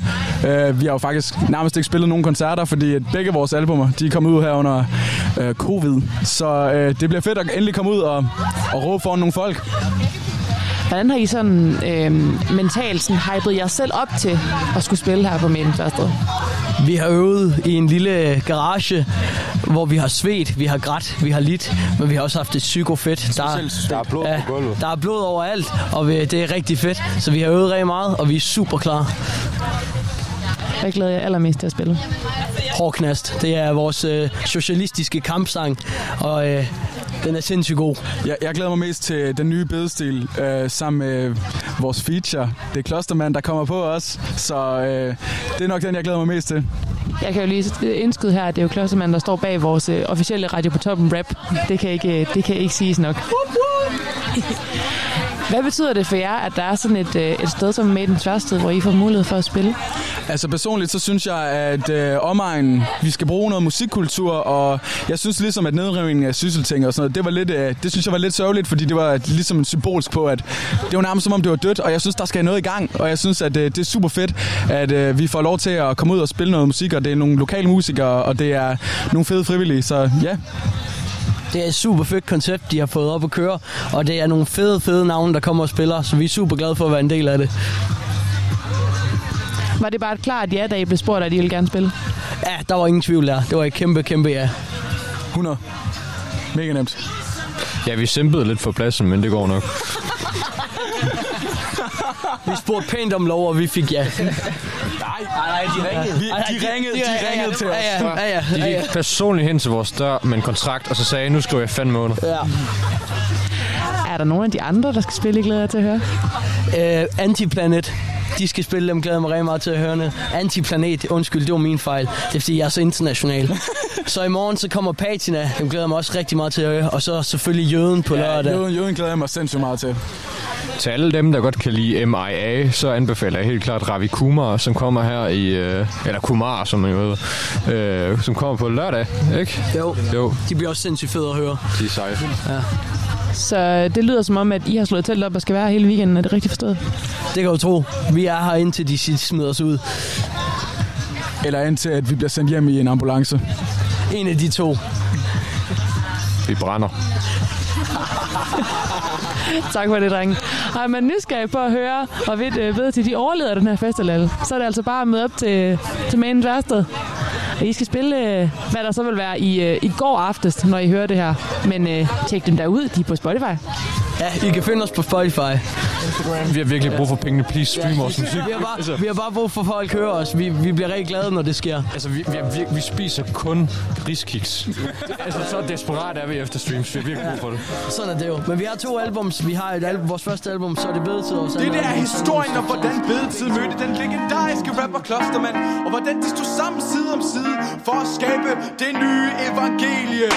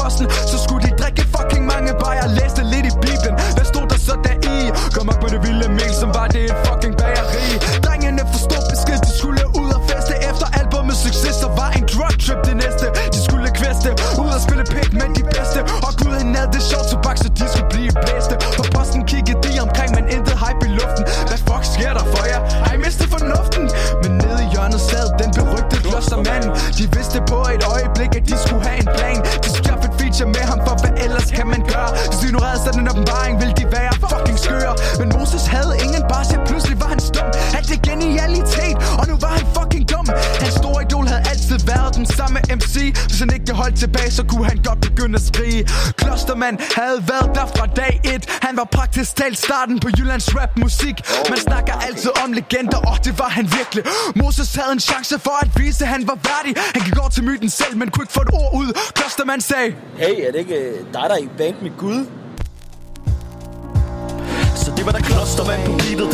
Der sad jeg på min plads Sad ude på baren for at give den lidt gas. Der kom der en flok over lukket Der noget meget billig has. Det var bedetid der spurgte Må vi sidde ved din plads? Jeg sagde jo sæt jer ned Jeg har der øl og ved mit bord. Virker det rimelig balleret Har også siddet siden i går. De sagde vær velkommen og bedetid De svarede i kor At denne chance var genial. Jo rolig bror. Jeg ved da ikke hvad du mener. Sidder blot her stille rolig og chiller og stener. Ingen problemer. Jeg drømmer om de gyldne scener Men min strofe den er let Så jeg flyver a poor seamer. In ung flock 11 år en gammel han kan Det er den aften, der senere blev kendt som profeternes nat. Under bare lampens lys var stilen skudt og sat Og 20 år senere er det stadig pisse delikat. Med et lyn fra himlen, hvor sløjt og bedetid besat. Vi smækker den ned på en skive, der spinner helt flat Går altid samme vej, hele lyden og virker plat Og det var klostermanden Moses viser vej som et kompas. Som i de gamle dage ligger vi det sort på hvid Hvor vi smækker det ned, ingen hemmelighed Klostermanden bliver ved, hænger sammen som hydrogen dioxid. Og det var den nye slæng med sløjt og bedetid. Vi vil bringe det til lands. Sløjt og bedetid, vi er klar til dans.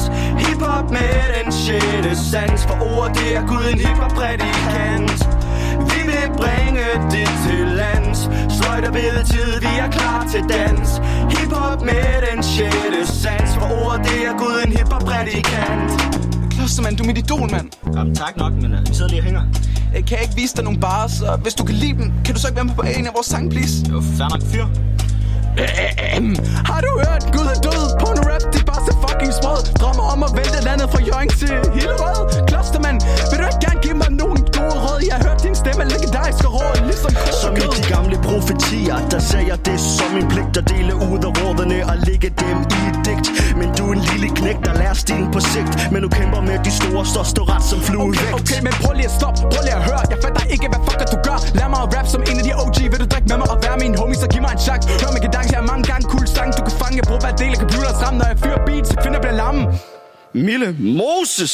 Så hold da kæft, hvor var det da dope Det får mig da helt op på k Fordi du smækker der rimene ned med det vildeste flow. Det rapper rapperne i hip-hop, tip-hop 2 Ruller med Mosebog, du er sprog. Du er det med bro, så det var mit nye slang Mit nye crew, kontra show Så lad os da lige slå hovedene sammen. Lægger den kile til, smækker det ned på bunden Og kalder det for vores nye bedstil I Et genre der sparker dig op og sluger dig kamelerne. Det var tid at understrege, at vi er det nye evangelie kører den nye bedstil Hurtigt som en racerbil. Tag og tjek ud min profil. Bue eller pil Lyriske kriger Passer på hiphoppens kongeriger. 1 og 2 og 3 og 4 Fatter du, hvad fuck vi siger Vi vinder verden battles helt uden nogen mening Er klar på alle battles, som det er Sparta eller Athen. Så jeg lægger mine rim uden skyggen af problem. 4, 3 og 2 og 1 er født til denne scene. Vi vil bringe det til lands.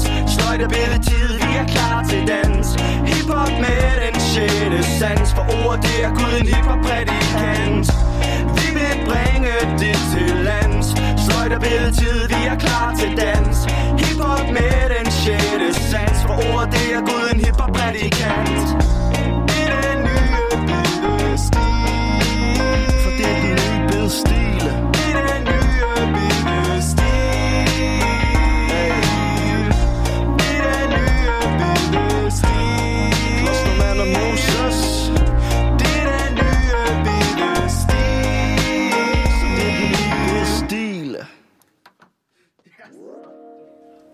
Altså, nogle dejlige drenge. Og noget dejlig musik. Det var bedetid med den nye bedestil featuring Klosterman, som jo, som jeg sagde tidligere, er manden bag vores officielle Radio på Toppen rap, som man kan gå tilbage i vores gamle podcast episoder og lytte til. Også en dejlig mand. Simpelthen. Hvad det hedder... Bedetid, de, bræ- de brækkede det jo fuldstændig ned i går, klokken 22. Øh, og de har jo altså ikke bare et album ude lige netop nu. De har også det, der hedder Så er det bedetid. Salmer med substans. Og det var altså introduktionsnummeret, det nye bedestil Ja. fra det album. Ja, det første nummer, vi hørte, var jo min personlige favorit. Ja, og det, det, altså det fede ved bedetid, det er jo, at det, det er jo øh, et band, et raporkester fra Jørgen 9800. Et lokalband. Et lokalband, der øh, slår sig på, at de har de her religiøse undertoner. Forsanger hedder Moses, Ja. og Mille Moses. Mille Moses, så vidt jeg kan huske, så er der også øh, Gabriel, og en, der kalder sig selv for Gud. Og Jan. Og Jan. Gud og Jan. Gud Jan. Ja. Ja. Fantastisk. Men inden at bedetid, de brækkede det hele ned, der øhm, var den dejlige festival jo også offer for den danske sommer. Ja, nu har vi jo lige været sådan lidt under de der religiøse undertoner. Det var jo en decideret søndflod, der kom. det var i hvert fald meget tæt på. Altså, så så man to radioreporter løbe hurtigt med deres udstyr. Det kan jeg godt til dig. for at undvige hver en vanddråbe, så vores øh, radiofoniske udstyr ikke skulle gå hen og blive vådt. Ja. Altså, der var ikke, der var ikke taget højde for Noras Ark og så videre ude på den fodboldbane, ja. lidt uden for Tværsted, men der var sat pavilloner op til Der var formålet. nogle, nogle dejlige, dejlige festivalsgængere, som havde øh, pavilloner med.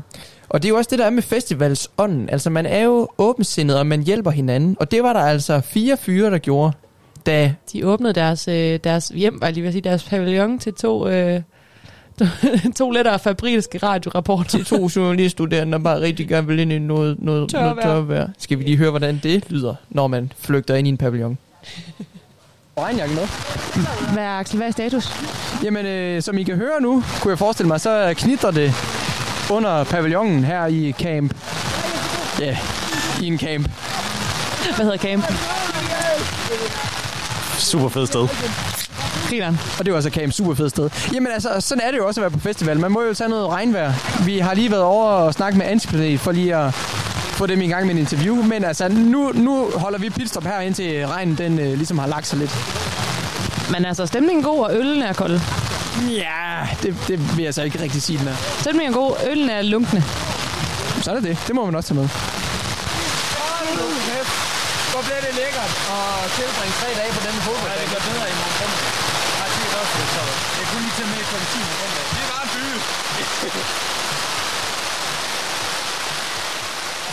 Får du det hele med? Er vi igennem live?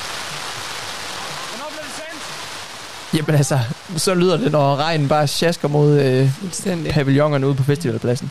Det var, øh, det var jeg, hvad, hvad, jeg vil karakterisere for som et skybrud. Det var et, et decideret voldsomt, voldsomt skybrud. Og vi får jo lige nævnt i en bisætning, at øh, vi har været hen og snakke med Antiplanet. Det, det nåede vi altså desværre ikke, fordi vi, vi blev nødt til at søge ly i stedet. Men øh, Antiplanet, de skal jo ikke snydes, og til sidst her i udsendelsen, så skal I da lige have et, lige et stykke med et Antiplanet. stykke musik. Ja da. Men altså, det endte jo med, at øh, vi faldt i god snak med de her gutter, som mm. altså var vældig, vældig gæstfrie. Og skal vi ikke lige høre, hvad de havde at sige om traktementet Ja. ude på fodboldbanerne, Jo, lidt uden for os det. Tværsted? Det, var, det var ikke mig, der åbnede øl, men øh, sådan er det jo. For søren, drenge, vi sidder jo her under jeres skønne pavillon. I har været så... Øh, Jamen, så, så indbydende at invitere os indenfor i det der øh, pisøse regnvejr. Jeg sidder her sammen med Bjørn, som jo er deltager på Made in Tværsted Festivalen. Bjørn, hvad er det første, du skal lave, når regnen den ligesom har lagt sig? Ja, det, jeg tror, jeg skal ud og nyde lidt musik, og måske har vi, vi har lige lidt spillet ølbowling, øh, øl, ølbowling under opsejling, tror jeg, vi har snakket lidt om. Og ellers bare øh, nyde det gode selskab med mine kammerater. Nyde den danske sommer. Den danske sommer er en pudsig størrelse. Og Victor, du sidder der under den sorte parasolskær og ser noget så skøn herlig ud. Victor, hvad er det, der har tiltrukket dig til at komme til Made in Tversted Festival?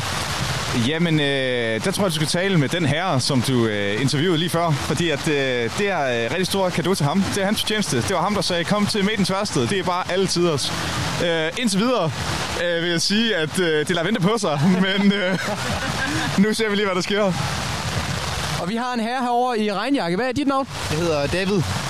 David, er du også blevet lukket i, i Bjørns klør, eller er du kommet af egen frivillig? Nej, det er øh, meget af Bjørns klør. Faktisk også meget af Victors klør. Jeg er jo helt, øh, jeg er jo ikke engang fra Nordjylland, jo. Jeg er fra Viborg, så det er helt, helt nyt for mig.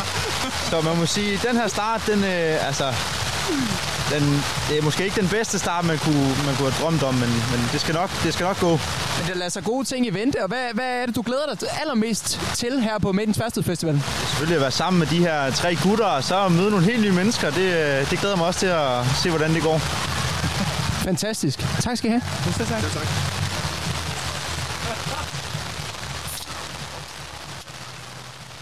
Så øh, stemningen var stadig øh, solid, trods øh, større syndflod. Ikke bare øh, altså en større syndflod. Vanvittigt. Vanvittigt Det vi scenarie. ikke lige fik med på lydklippet her, det var øh, solide så- 32 sekunder senere, at drengene måtte redde deres bagage, da deres fortelt var kollapset under vand, vandmængderne. Jeg tror, det var Victor, der beskrev deres fortæl som en decideret sig. Altså, der bare nærmest alt piblede bare ind. Det var øh, rigtig dansk festival. Ja, og som de, øh, de to sølle reporter, vi var, vi kunne ikke holde regnvejret ud, så vi, vi drog altså tilbage mod Skagen igen. Ja. Men øh, I skal ikke lige snydes fra KSO, som altså Nej. sparkede det hele i gang med ren raballer. Og det var med ren raballer.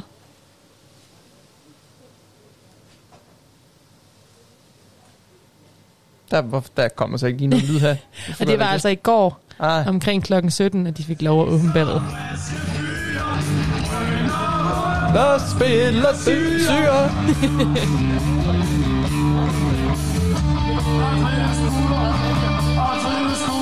Her fik vi også begge to stukket en iskold fad i hånden. Ja, det gjorde vi. De øh, kører simpelthen med Hancock bejser ja. derude Ja, på Maidens værksted. Det var rigtig, rigtig dejligt. Men som sagt, altså, bedetid var jo et højdepunkt, men endnu et højdepunkt, vi ikke nåede at få snakket med, desværre. Ja, Det var desværre. altså Antiplanet, som Ja. var taget hele vejen fra Aarhus Ja. til Maidens Værsted. Inden vi, øhm, inden vi spiller det nummer, så kan jeg lige logge med, at man kan gå ind på Facebook, finde begivenheden, hvor hele, øhm, hvor hele programmet er. Men øh, jeg kan da lige drøse midt med, at man i dag, i aften, kan komme ind og høre dejlige patina, som man måske har hørt på P3, at de var ret meget øh, deres uundgåelige i det herrens år 2020. Og øhm, lørdag aften kan man blandt andet høre God Gamle Jøden. Den gode gamle jøden. Det bliver, det bliver vildt. Det, er, det bliver fedt. Jeg synes, det er fantastisk, Ja. at de har kunne tiltrække så mange attraktive musikanter. Og man skal ikke lade sig skræmme af regnen. I kan høre, at øh, stemningen er stadigvæk god alligevel, selvom det skulle, skulle det komme til at regne. så tager man det med. Altså, det er jo en Ja. del af festivallivet og så videre. Men vi skal altså heller ikke blive snydt for et stykke Antiplanet, som altså spillede i går klokken 8. Det er Andreas Mørk, Rune og Johannes, der nu spiller op til dans. Antiplanet med første vælger, den kommer her. Og ellers så vil vi jo sige, Tusind tak, fordi du tog mig med til Mændens Værsted. og sving lige forbi. Ja, yeah, gør da For at se, det. om der ikke lige skulle være en ekstra billet til Gør dig. da det.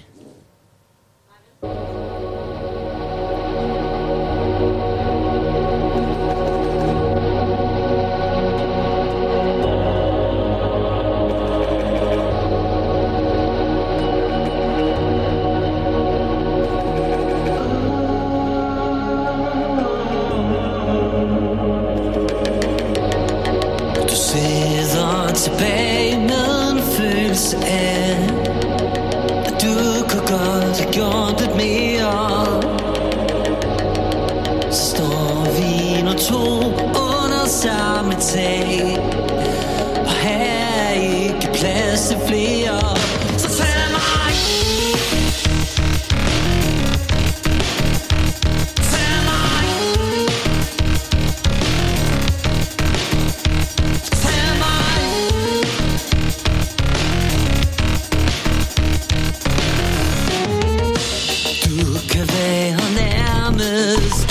Ligeglad Du har kæmpet større krige Så tag endnu en bid af dit hjerteblad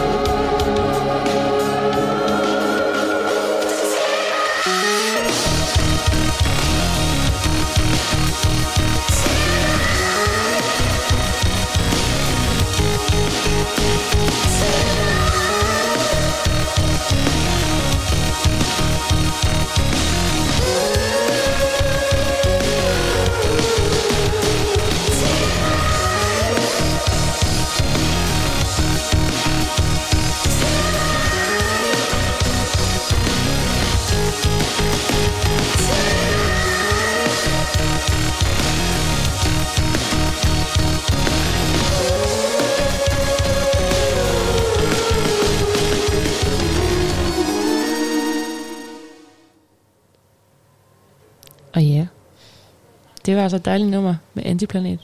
Mm. Og nu lytter du til Bodega Barometeret på Radio på Toppen. 88,2 FM. Ja. og øh, vi er tilbage med sidste udgave af Bodega Barometeret. Ja, øh, og øh, desværre er det jo også uden Tua, fordi... Ja. ja. Jeg leger lige stand ind her. Ja. Øh, det skal måske lige sige, at øh, du lytter til Bodega Barometeret med Karoline Fodgaard. Og Simone Springborg. Ja, tak. Ja. Øh, vi blev uheldigvis afbrudt af et strømsvigt Noget sidste så gang. uhøfligt Ja. afbrudt sidste gang. Øh, og vi var ellers godt i gang, synes vi. Ja, det synes jeg også. Øh, så det var lidt ærgerligt, så vi tænker egentlig bare, at vi fortsætter, hvor vi slap. Ja. Øhm, vi, er, vi var jo i gang med at øhm, øh, lave reportage hernede, Ja. live-reportage faktisk, nede for bedre dage, her ved Dragmans Have og Hus. Øhm, Ja, vores, øhm, vores hvad hedder det, upræciskhed, som vi diskuterede sidste gang, i forhold til, hvordan vi kunne bedømme noget, vi selv boede i nærmest, er Ja. jo kun blevet værre i forhold til, at vi tidligere stod i haven uden for bedre dage, og nu simpelthen sidder inde i bedre dage. Vi sidder faktisk lige ved siden af vinkøleren. Ja, det er faktisk... det er lækkeri. Det er dejligt. Øhm, men øh, hvad var det, vi nåede at gennemgå? Vi nåede jo at gennemgå øh, lidt det praktiske. Ja, alt det lækre, man kan få. Og hørte man ikke det? Så skal vi lige lave en hurtig opsummering. Ja. Øh, bedre dage har jo sin ryggrad i Aarhus. naturvine. Ja, ja. Kommer fra Aarhus, men er i år flyttet herop til Skagen i Dagmans have. Mm. Øh, og sælger ri- rigtig masse dejlig naturvin. Mm. Og derudover så øh, et, et, lad os sige, et glas koster 85 kroner. Dejlig, dejlig glas naturvin. Øh, derudover kan man få alt muligt andet at drikke. Man kan få øl, man kan få kaffe, og man kan også få te mm. og sodavand. Og det er jo faktisk, øh, sodavand er Æbeltoft Gårdbryggeri, og det er en af mine absolut favoritter. Ja. Øhm, Og øllen er bad... Det skal, det skal, du næsten få lov til at sige, Karoline. Bad Searing. Nej, hvad fanden var det nu? Bad Seed Brewery. Ja, lige præcis. Ja. Bad Seed Brewery. Eller man kan også, hvis man er altså, helt til den gode ty pilsner, Ja, så også kan man også sagtens få det. Økologisk. Ja, Og de har jo også en alkoholfri Mikkeler. Det har de i hvert fald. Mm. Og øhm, hvis du er sulten, frygt dig. Bedre dage kan... Øhm, det forvirrer mig sygt meget. Jeg lige har siddet og sagt bedestil 27.000 gange. Ja. Så jeg vil sige bedestil, og jeg skal sige bedre dag. Øhm, har de både snacks og madmad. Madmad? Øh, snacks, det er lidt brød, der er lidt oliven, der er lidt lækker burrata, der er lidt ostebræt. Som du kan nyde til dit glas vin. Ja, mm. det var vi enige om. Har du egentlig gjort det endnu, Simon? Burrataen?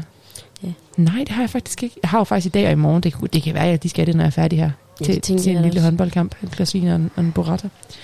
Øh, så kan man også få, hv- hvad jeg synes... En flaske vin. Man kan få en flaske vin.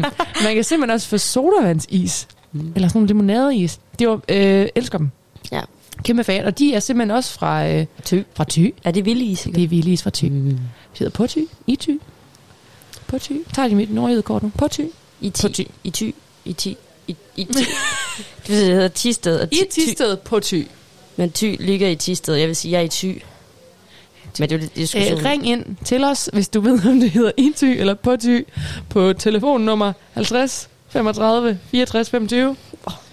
Det var godt husket. Mm. Øh, hvis du er rigtig sulten, kan du også få lidt aubergine med ost, grønt og surdejsbrød. Eller du kan få noget øh, tornado, eller du ja. kan få frugttærte. Frugttærte, kæmpe anbefaling på frugttærten. Mm. Den er virkelig god. Hjemme, og, hjemmebagt. Og må jeg lige se menukortet Det kan igen? tro, du må. kan, hvad, jeg, hvad jeg lige kan... Nu fik du også lige afsløret, at jeg ikke lige lurer den af fra øh, hukommelsen. Ja, øhm, ja. surdejsbrødet er mega lækkert. Øh, Mm, bagt på baghaven. Baghaven, ja. Mm. Mm. Øhm, så har jeg faktisk også fået lov til at smage en af de salater, der er, som jeg så overhovedet ikke kan se her. Er det ikke den øverste aubergine der? Nej. Nej, det ser forvirret. Vitello Tornado, måske. Så har de virkelig sendt en fra, en fra Aalborg, en fra Randers ud på noget fancy. Vitello Tornado. øhm, jeg tror... mm, Ja, hvis det er det, der er menukortet, så er det det. Den, jeg fik lige lov til at smage den der tune. Ja. Altså, kom for naturvinen og bliv for det ualmindeligt lækre mad også. Mm. Altså, for pokker. Super lækkert. Lavet med kærlighed. Mm, det er det virkelig. Og det er under hyggelige omgivelser også. Ja. Altså virkelig idyllisk at sidde ude i Dragtmands have øh, under pausolen. Og det har virkelig været fint, mens der var mega godt vejr. Mhm. Desværre holder bedre dage jo lukket, når det regner, Ja. og når der er dårligt vejr. Så det har været dejligt, der har været sådan en lang streak af... Mm. Øhm, men Bedre Dage lukker jo ikke sammen med radioen, som jo desværre lukker i morgen. Ja. Den holder åben øh, lidt tid endnu. Ja, til september. Ja, godt stykke ind i september også. Ja. Så der er rig mulighed for, hvis man er på ferie, eller man er skavbro, lige at komme ind og få et øh, glas naturvin. Mm. Men øh, er man hurtig, kommer man øh, sådan cirka nu, eller øh, i morgen, så kan man øh, også få i sin oplevelse at se en live optagelse af Radio på Toppen. Ja. Ja. Nå det. Det Nå skal det. I. Skynd jer nå det. Jamen, øhm, det kan være, at vi lige skal spille et stykke musik, så vi kan Det komme... jeg. Du vil gerne i bodega-stemning, kan Jeg vil fornemme. helt vildt gerne i bodega-stemning. Nu har jeg jo fået den der særlige, øh, særlige lov til at være stand-in for den dejlige tur i dag. Øhm, og øh, for mit vedkommende er der bare én mand, der er, øh, hvad hedder det? Øhm, nej. Nej. Var det vin, der kom ind der? Ej, det var simpelthen... Øh, det er vi lige nu, så drop musikken. Vi fik lige øh, vin Må ind fra vi, siden må her. vi spørge om, hvilket slags Ja. vin det er? Ja, så lidt om det. Og det er Mia Kramper, vi har til at fortælle det her.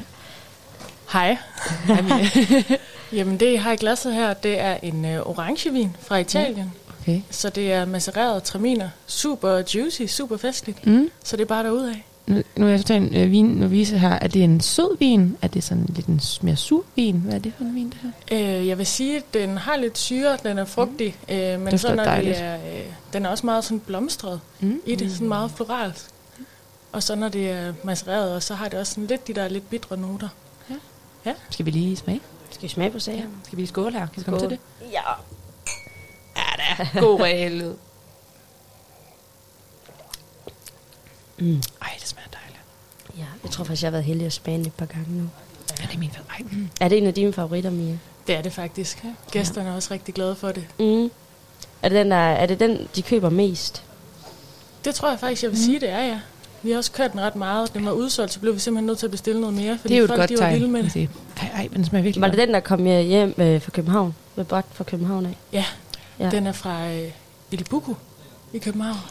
Mm. Mm. Sm- smager vidunderligt. Mm. Dejligt. Hvis du skulle parre den med noget af jeres mad eller jeres snacks, hvad vil du så anbefale?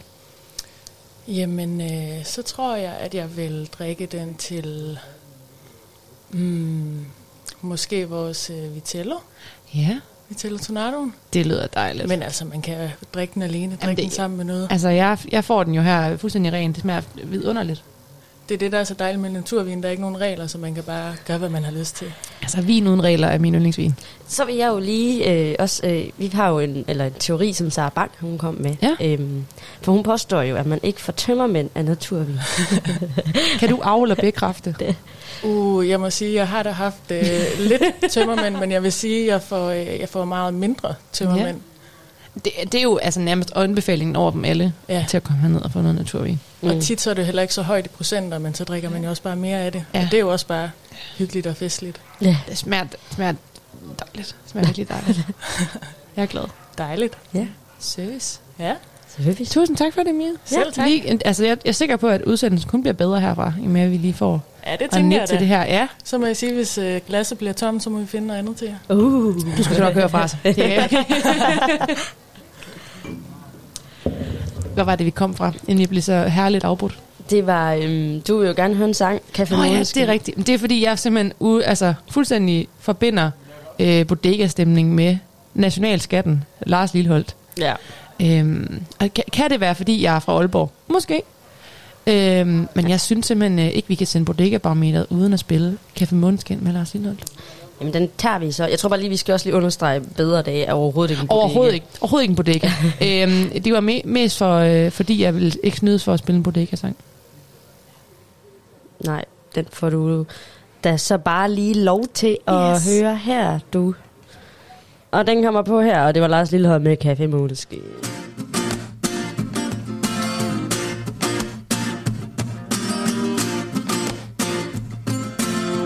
Der var to, der fødte som engle Langsomt visnede vingerne bort. Mens de gjorde verden til vane? På deres vej til fornuft og til kort. Det var først ved verdens ende De kom til sig selv. Der var to, der fødte som engle Ariel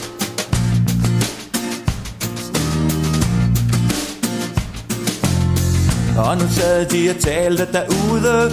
Ved et bord med en halv flaske gin. Og når de trængte til at synge og danse Tog de på Café Måneskin. Hvad de så, det var igennem fingre med sig selv. Og nu sad de og talte derude. Ah, Hver nat, når de kom ind På Café Måneskin Gik et engel og sagde Giv os vingerne tilbage. Hvem vil være en løgn? Og hvem ved hvor vi er med et døgn? Og hvor du kunne leve alle dage. Og de talte om angst for at miste Så det at være sammen blev svært. Og de talte om at forpligte sig til hinanden som det de fik lært. Alt vi gør, det har vi valgt at gøre, vil du være. Og de talte om angst for at miste Ariel Hver nat, når de kom ind på Café Måneskin Gik en engel og sagde, giv os vingerne tilbage Hvem vil være en løgn? Og hvem ved, hvor vi er med døgn? Og måtte du leve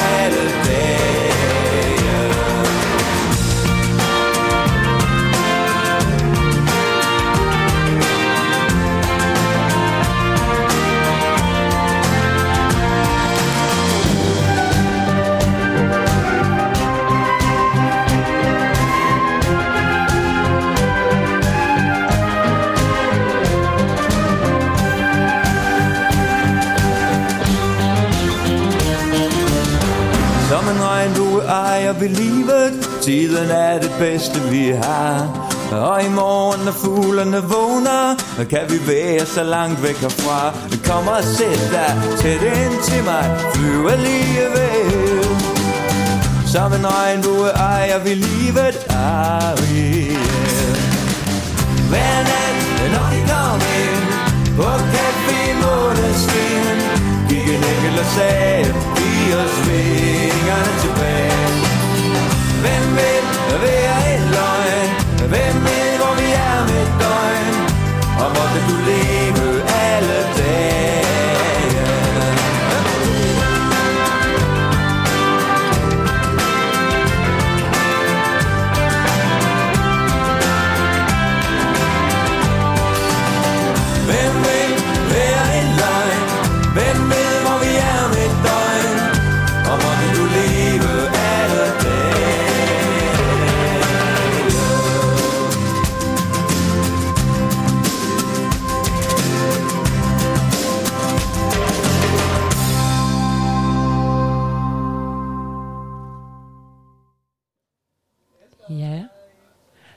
Til øh, Radio på Tom, 88,2 FM.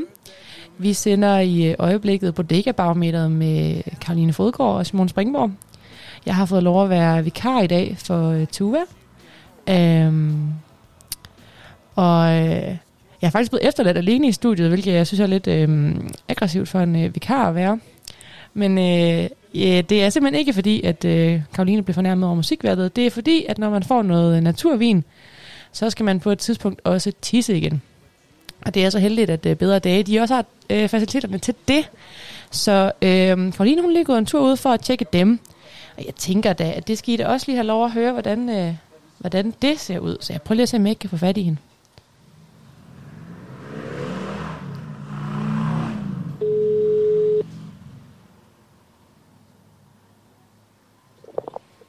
Hallo? Goddag, Karoline. Goddag. Har du fundet toiletfaciliteterne? Det har jeg. Hvordan ser det ud derude? Hvordan ser det ud derude? Jamen, øh, det, alting er i skønst orden. Der er nok toiletpapir, det er fyldt op på. Jeg kan se, skraldespanden er også lige blevet tømt. Øh, der er nok papir til at tørre fingre med. Ja. Hvad med sæben? Er der sæbe, håndsæbe?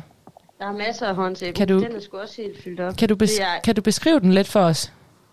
Det er en cremesæbe Ja. uden parfume fra Pristine. Hold op. Så til din, Den har en pH-værdi på cirka 5,3. Hold op. Så til dine, til dine sarte hænder er der altså parfumefri sæbe. Mm. Hvordan med udluftning? Hvordan ser det ud? Er der noget øh, vindue af en eller anden art, eller kan man... Øh, Mm, jamen, det er der faktisk. Der er et lille vindue, ja. som man kan holde åbent. Det der måske er en lille ulempe der, hvis du åbner det helt, så kan folk jo faktisk kigge ind til ja, for jeg skulle lige så spørge, hvad er privatlivsfaktoren? Altså, den er jo egentlig fin nok, men hvis folk de virkelig hænder næ- nærsted ind ad vinduet, så, så øh, kunne man godt få lov til at se folk, der sidder på toilettet. Og at der er kun et enkelt toilet, korrekt? Ja, der er kun ét toilet også. Det Så- sige, der er nogle gange lidt kø herude. Ja. Øh, og så det, det er også bare lille, men det er meget hyggeligt. Det er sådan grønt trædør. Ja. Så det er meget sådan udendørs toilet. Ja. Og, ja. Er der nogle ulemper? Er der, er der god plads? Øh, jeg ved ikke, om man skulle lave det, der krævede god plads, men er der god plads? Altså, det er i hvert fald ikke toilet, man tager to ind på sammen. Nej, nej, okay. Det ligger, det ligger bedre dage ikke op til. Nej, okay. Nej, det, det skal man heller ikke. Ej, Ej, så det skal- at man kommer ud på den situation. Ja, det er rigtigt. Det er rigtigt. Ja. Det er rigtigt. Øhm, Er du gået langt? Men, altså, hvor langt er du gået? jeg er faktisk man... lige gået, der hvor vi sad før, jeg var det er lige ved siden af. Okay. Bare lige ud og til, Så det er nemt at komme til toiletfaciliteterne? Ja, men jeg har faktisk oplevet mange, der spørger, hvor er toilettet? Ja. Men det spørger man vel tit om. Bare også. Det tror jeg ikke er specielt for bedre dage, nej. Ja. Der er sådan en lille, det er så cute, synes jeg, der er sådan en lille hjerte i Ja. døren. Ja. Øh, der er sat noget plastik henover, så folk ikke lige kan se så tydeligt den. Ja. Men der kan man også sidde og kigge ud. Det vindue, der, øh, der er i, øh, i toilettet, øh, på toilettet, er det, er det tonet, sådan, hvad kan man sige, man ikke kan se ind? Ja, det er tonet, så man Ja. kan heldigvis bare se direkte ind. Det kunne, det står åbent. Okay, man okay. Jamen, det var ligesom altid lige noget. kan stikke næsetippen lidt frem. Ja. Og det er heller ikke Ja. sådan noget med, at man sidder og kigger lige ud af vinduet, vel? Er det sådan til siden? Nej, nej. Ja. Det er det ikke. Og det jeg, er jo, jeg er jo meget lav, så jeg, jeg kan ikke. Der er nok nogle høje mennesker, som godt kan komme ud for det.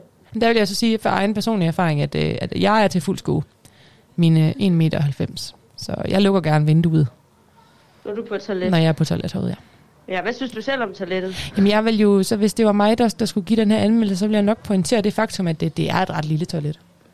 Det- Øhm, ja. Så du skal ikke have ret meget, øh, hverken øh, vom eller bagparti, for at der er noget drejen rundt derude, der bliver en lille udfordring. Ja. Der er Øhm. faktisk heller ikke en, en, øh, en holder herude til at hænge jakker og tasker. Nej. Der er der jo faktisk ofte. Jeg vil også komme med en, en, en, måske en anden lettere klage. Øhm, der er heller ikke noget spejl. Nej.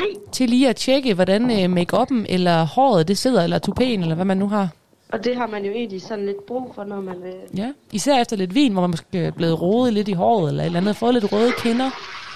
Mm, ja. Det skulle jeg lige... Ja, det kunne jeg da høre. Det var et godt skyld. Ja. Det må jeg sige. Det kan noget også. Ja, på en øh, skala fra 0 til 10, hvad er skyllet? Mm, kigger jeg lige ned igen. Det var et perfekt skyld. Og det var godt at høre. Man sidder også godt på toilettet, det må jeg også sige. Ja, jamen det er godt. God, god, god ting at vide. Altså god, Og det er sådan, et, det er sådan rigtig, et af de gamle, hvor man skal hive. dejligt. Sådan trækker slip toilet. Ja, Sådan. det er ikke sådan et de her fans, hvor man skal trykke på en væg, eller det der er på journalisthøjskolen, hvor der er sensor på. man ikke ved, om det- man er kommet eller gået. Øhm, det var da en dejlig anmeldelse af Bedre Dages toiletfaciliteter. Øh, ja, Karoline, kunne bliver jeg ikke... øhm, hver dag. Det, det bliver også gjort Ja. rent hver dag. Det er jo ikke altid, det er ikke altid en er garanteret. Jeg vil også sige, at toilettet er jo egentlig også forbeholdt museets gæster. Det er det, Det er ja. jo faktisk egentlig ikke bedre dages toilet, det er jo faktisk museets toilet. Ja. Så du kan faktisk møde alle mulige sjove mennesker i toiletkøen. Også museumsinteresserede mennesker. Og så kan du komme som mine interesserede mennesker og møde en og snakke med. Ja. Man kan møde meget spænd- mange spændende mennesker i en toiletkø. Vi mødte jo selv øh, Tom Christensen i en toiletkø. Så det er kun anbefale. Hvad, Karoline Fodgaard, har du ikke lyst til at komme med et musikønske derude fra øh, Bedre Dages Toilet? Øh, jo, da... Øh, Har jeg puttet dig lidt on the spot der? Hvad, hvad fanden kan det lige være? Ja. Hvad har jeg tænkt på her på det seneste? Ja, det ved jeg ikke. Mm, jeg, uh, nu er jeg jo lige kommet ud af min øh, corona-isolation. Ja, det har vi jo alle sammen været i. Et, et, et, Ja, det har vi jo alle sammen. Så uden hvad, jeg uden corona, synes, skal at, lige øh, siges. Ingen corona, bare isolation. Ja. Øhm, jeg synes, vi skal høre, fordi nu er vi alle sammen frie som fuglen igen med, Ja. med TV2. Det synes jeg også er et dejligt nummer. Så øhm, shouter jeg lige øh, Sara Banken, når jeg er på vej ind på toilettet. Det lyder godt. Men vil du så ikke komme herind til mig igen, og så kan vi jo øh, finde ud af, hvor det ligger hen på det barometer, når du kommer tilbage? Jo. Dejligt. Tak for det, Karoline Fodgaard. Det var så lidt. Hej, hej. Det var altså en dejlig anmeldelse af toilettet her på Bedre Dag. Og lad os da så få et stykke med TV2.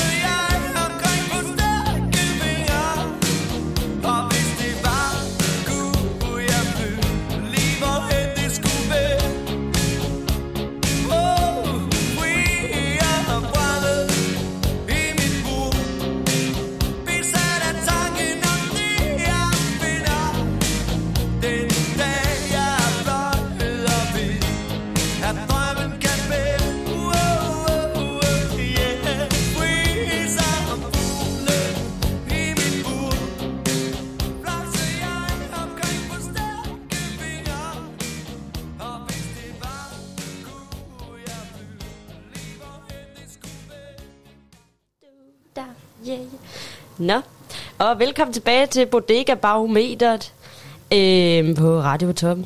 Ja. Velkommen tilbage i studiet, Yes. Caroline Fodgaard. Tak. Vi har fået en, øh, en gæst i studiet. Vin kender, vin bars indehaver, øh, radio smør, stemme, Sara Bang. Hej. Hej. Jeg vil lige sige velkommen i radioen. Det virker sådan lidt fjollet. Ja, tak for det. Velkommen i Bodega Barometeret. Mange tak. Ja, det er jo noget nyt. Ja, ja. det er jo nyt. Dejligt at være her. Ja. Hvad er det for en, øh, en rolle, du har her i, øh, i Bedre Dage? Øh, det er jo mig, der øh, øh, står for meget for vinen. Mm. Øh, så indkøb af vin og smag på vin og snak om vin og sælge vin. Og, så det er meget vin, øh, der er på mit øh, program. Hvad har oplevelsen været af at, ligesom at sælge den her vin op i Skagen? Jamen, det har jo været øh, dejligt at få solgt nogle, øh, nogle flasker i Skagen. Det er jo altid sjovest at sælge hele flasker. Øh, og, øh, og, og ikke helt, altså det er også skønt at sælge noget på glas, men når man nu køber en flaske, så kan man jo godt lide at sidde lidt længere tid, og er oftest lidt flere om det, så det også bliver lidt mere festligt, og det har da klart været sjovt at gøre det i Skagen. Dejligt. Hvad, ja, Giv den gas, Caroline okay, hvad med gæsterne? Ja. Hvad er jeres oplevelse? Hvad er de gæster, der kommer her? Hvordan er stemningen? Jamen, stemningen er jo meget afslappet, og vi har jo mange forskellige typer gæster, fordi vi jo ligger ved et museum, øh, så vi har jo solgt øh, en del øh, kage og kaffe. Det er meget nyt for bedre dage at Ja. bevæge sig i det felt. øh, og så har der jo selvfølgelig været øh, familier med børn, der har løbet i haven og leget og drukket vin øh, på samme tid. Øh, og så er der kommet nogle øh, folk, som øh, gerne vil drikke vin, og som kommer herned for at smage på noget forskelligt, øh, og også måske nogle lidt mere sjældne flasker og sådan noget. Så det er nogle meget øh, forskellige gæster, vi har øh, her i Skagen. Hvis man kommer øh, hernede i Bedre Dage fra allerførste gang, mm. og slet ikke er vinkender og ikke ved noget, og sådan, hvad vil du anbefale, hvis man nu skulle købe lidt lækker at drikke og lidt lækker at spise? Hvad er så go-to'et? Øh, jamen, vi har jo ligesom to øh, retter, men allerhelst vil jeg egentlig anbefale folk at bestille lidt forskelligt af alt det, vi har, mm. Og så sidde og dele det. Ja. Øh, det synes jeg klart er den bedste oplevelse. Så kommer det lidt flyvende efterhånden. Øh, og så vil jeg jo anbefale folk at, at smage på noget orangevin, hvis de ikke har smagt det før. Det er også det, I sidder og drikker her Dejlig i vin, studiet. dejlig Øh, fordi det er lidt... Øh, det kan godt være lidt nyt for folk og nogle andre smagsoplevelser. Men i det hele taget at øh, komme ind og sige, øh, jeg vil gerne smage på noget, øh, eller det her. Øh, og så vil vi vildt gerne imødekomme det. Så ikke være så bange for at sidde og sige, øh, åh, jeg vil have en Sancerre, eller en Chablis, eller noget af det, man nogle gange kender. Så bare sige, åh, jeg har mit humør sådan Mm. her. Jeg har lyst til at få noget i munden, der gør det her ved mig. Så kan vi hjælpe derfra. Dejligt. Ja. Jamen, jeg tror... Øh... Ja, det var nok det. Vi skulle runde af, jo. Vi, er, vi kan også se, at vi er lidt ved at være i Ja, vi er tidspres, tiden presser os lidt her. Vi vil rigtig gerne høre mere om, om bedre Så dage. kan vi måske selv spørge dig, Sara. Hvor mener du, at øh, bedre dage ligger på barometer? Ja, hvis man lytter med første gang, så Karoline, kan du ikke lige sådan give en hurtig oprids over, hvad barometeret er? Jo, der er jo det der med... Der er i hvert fald et sted, man ikke skal tage hen. Den kan vi lige så godt krydse Ja. af. Ja, det- Øhm, krydse det er ikke relevant her. Det er ikke relevant. Øh, så er der også der, hvor man øh, tager en enkelt. Ja. Øh, så er der der, hvor man daydrinker. Og så er der der, hvor man øh, slutter aften. Og så er der også der, hvor man bliver hele aften. Hmm. Ja. Det er barometer. Altså, jeg vil nok sige øh, et, en god daydrink. Haven er så dejlig om, øh, om dagen, hvor man kan få noget, både noget solskin og, øh, og en masse god vin. Så i stedet for at gå og vente på, at det bliver aften, så synes jeg, at øh, bedre dage er rigtig god til at komme ned og, og begynde festen for alvor. Og allerede gerne fra, ja, fra klokken 11, når vi åbner. Man kan Mm. sagtens drikke vin kl. 11. Mm. Sagtens. Ja. Især om sommeren. Hvad med dig, Karoline Fodgaard? Så du godt, kan du godt lave øh, bedømmelsen på barometer lige foran sig ansigt? Ja, det tror jeg godt, jeg kan. Ja. Øhm, jamen, jeg er nok også lidt på... øh, Altså, deler lidt samme holdning mm. som Mhm. Sara. Mhm. Øh, men jeg tror også, at det var sådan et sted, hvor jeg kunne finde på ligesom også at starte aftenen. Altså Ja. sådan... Nu så jeg også på et tidspunkt, hvor jeg selv havde æren af at lige at øh, have en vagt hernede. Mm. Øhm, at der var to unge gutter, der faktisk kom og drak øh, et par glas vin, lige inden de skulle videre i byen om aftenen. Og det synes jeg var utrolig fedt, og det, den vibe kunne jeg også selv føle, at dem, altså sådan, det vil jeg selv også kunne have lyst til at sætte mig herned og lige... De spiller også noget dejlig musik her, man kan sagtens starte Ja. sin aften her. Ja, lige præcis. Og jeg, faktisk, jeg kunne godt sidde her meget aften, for stemningen er også god, men... Man kunne også sagtens bare nå den enkelt. Altså, Ja. det er ikke et sted, Ja. der ligger op til, at du skal bruge øh, halvdelen af din børneopsparing øh, overhovedet, men øh, man kan også bare komme hvis du er afsted med din familie, altså køb en øh, is til bedemand, og så øh, dig og øh, bedemor, ikke lige få dig et glas naturvin. Det kan man også sagtens. Ja. Har lidt plads til det hele. Det er der nemlig. Mm. Så øhm, det var vel det. Daydrinker, Ja, det er du ret i, så. Jeg vil sige, det kan lidt det hele, men jeg vil også gerne underskrive øh, skrive daydrinkeren. Ja. Og øh, tak for dejlig vin. Ja. Velbekomme, Og, altså. øh, jeg vil lige sige tak, fordi vi måtte komme, men vi har jo sådan set slået lejr her i lidt tid. Øhm, ja. ja, det tror jeg, det var. Var det det for bodega Det var det sidste. Ej, det var da sådan lidt øh, sørmodigt lige pludselig. Ja. Ja. Det var sidste sted, vi skulle øh, Ja. anmelde. Ja. Det har været en fornøjelse både at, at lytte til, og, og få få lov at være med til her til sidst. Det har været en rejse at være igennem Skagens Bar. Ja. Ja. Det er det. Altså en, en bar by. En bar by, ja. Ja. Det synes jeg. Og specielt også lige at kunne opleve de forskellige slags, der er. Ja, helt sikkert. Skal vi ikke lige have lidt, lidt øh, musik at slutte af på, inden vi kaster os direkte over i nogle nyheder? Jo. Kan du ikke... Jeg øh, synes, uh, Sara skal have lov til at vælge Ja. Sara, vil du Er ikke det komme mig, med? skal Ja, hvis du lige skulle sådan sætte en, øh, en lille sløjfe mm. på bedre dage, musikmæssigt. Åh oh, oh, ja. Vi har jo så mange øh, lister med sange, jeg ikke kan udtale, som jeg egentlig er utrolig glad for. Men, øhm, men vi må nok havne på... Øh, uh, det kan godt være, at vi bare skulle have en dansk klassiker, faktisk. Ja, tak. Det har vi jo kørt lidt i dag, tema. ja, det er jo det. Jeg tror det. da godt, vi kunne afslutte med smuk og dejlig, faktisk. Ja, det skal vi næsten. Har, altså, jeg vil lige sige, du er også både smuk og dejlig, men også det. Men bedre dage er også både smukt og dejligt. Det er jo det. Det er det virkelig. Og Skagen også. det hele er bare dejligt. Ja, men du, det er en sentimental dag. Det er virkelig... Og jeg kører smuk og dejlig nu. Det gør du. Tak for i dag, Tak Karoline. for denne gang.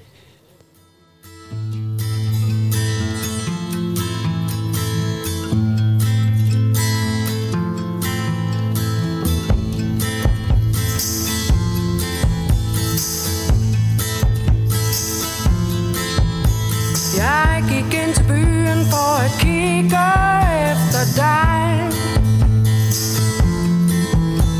Pludselig stod du der i mængden og smilede til mig.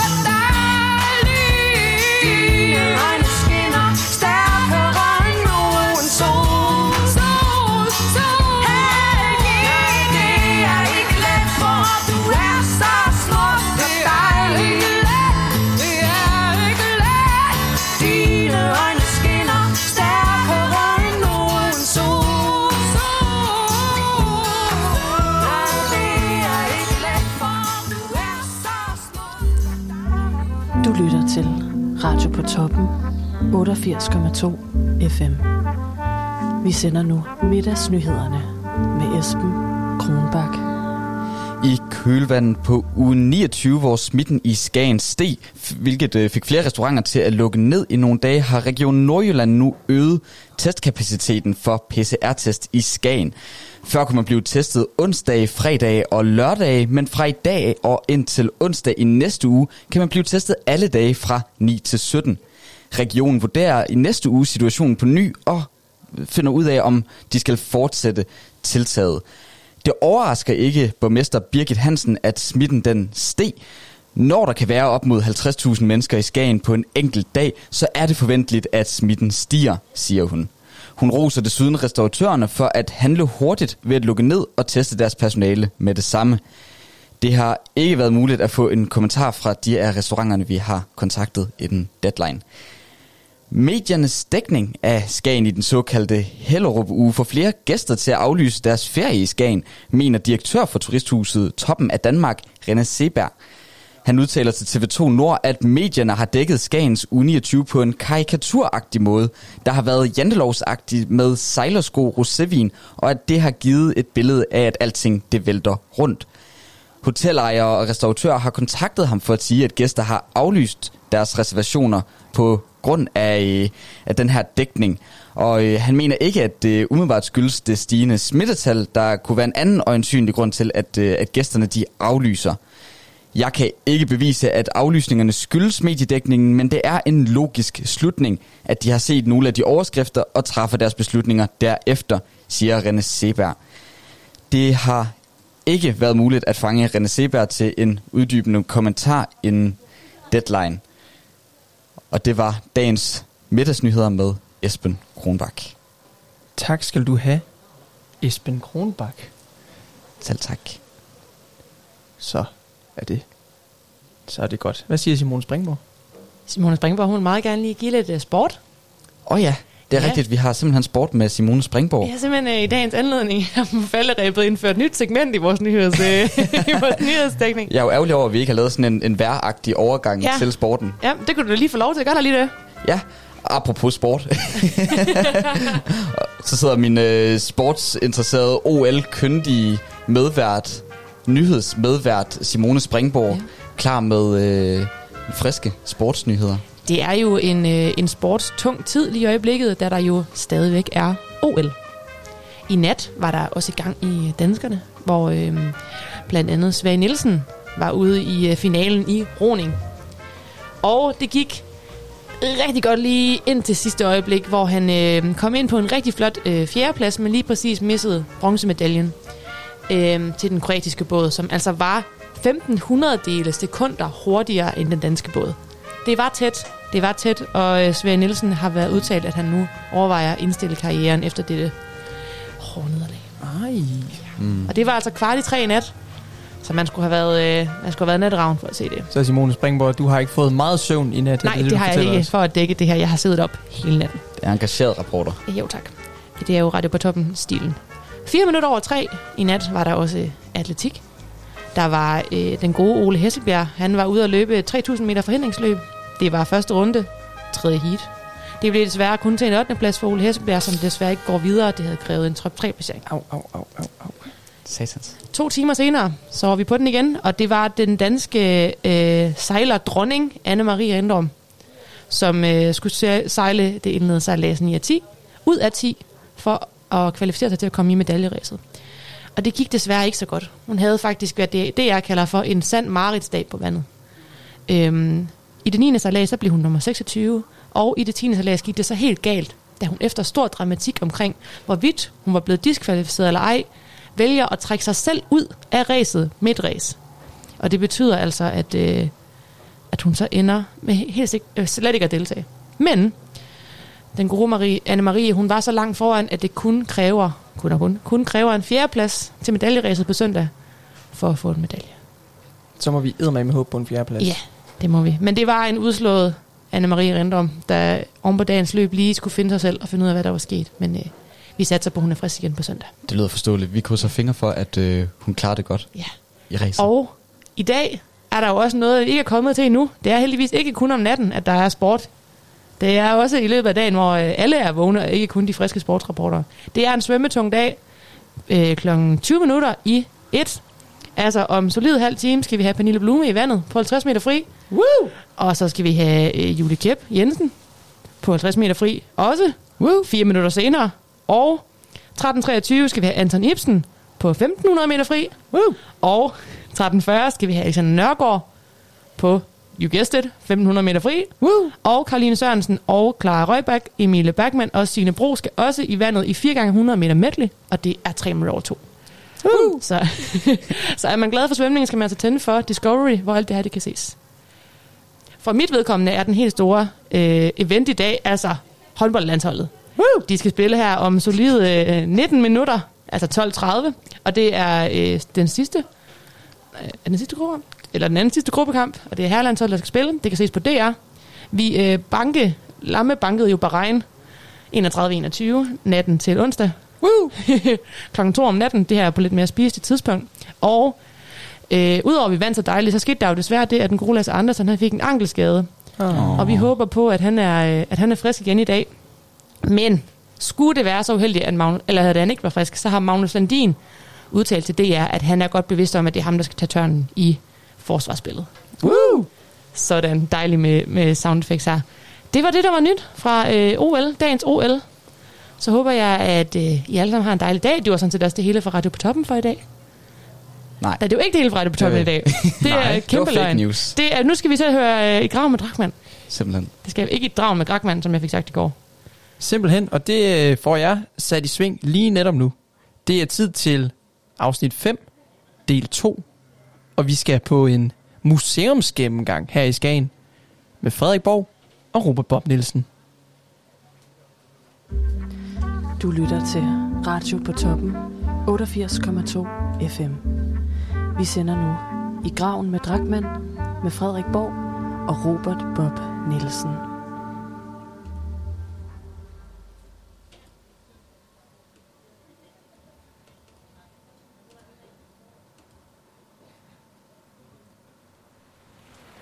Du lytter til I graven med Drakman.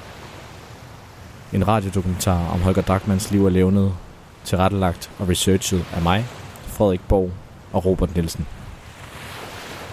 Dokumentaren er blevet til ved hjælp af den brede litteratur, der er skrevet omkring Holger Drachmann, og forskellige personlige erindringer af skavboer og andre kulturinteresserede. Det er vigtigt at understrege, at det her det er vores perspektiv på Holger Drachmanns liv og det er jo selvfølgelig altid vigtigt at være kildekritisk, når man beskæftiger sig med historisk materiale. Vi vil i den sammenhæng opfordre jer lyttere til selv at samle noget af Holger Drachmanns litteratur op, så I kan få jeres eget perspektiv på hans liv. Det her, det er afsnit 5, og vi skal fortsætte, hvor vi slap sidst med Holger Drachmanns damer.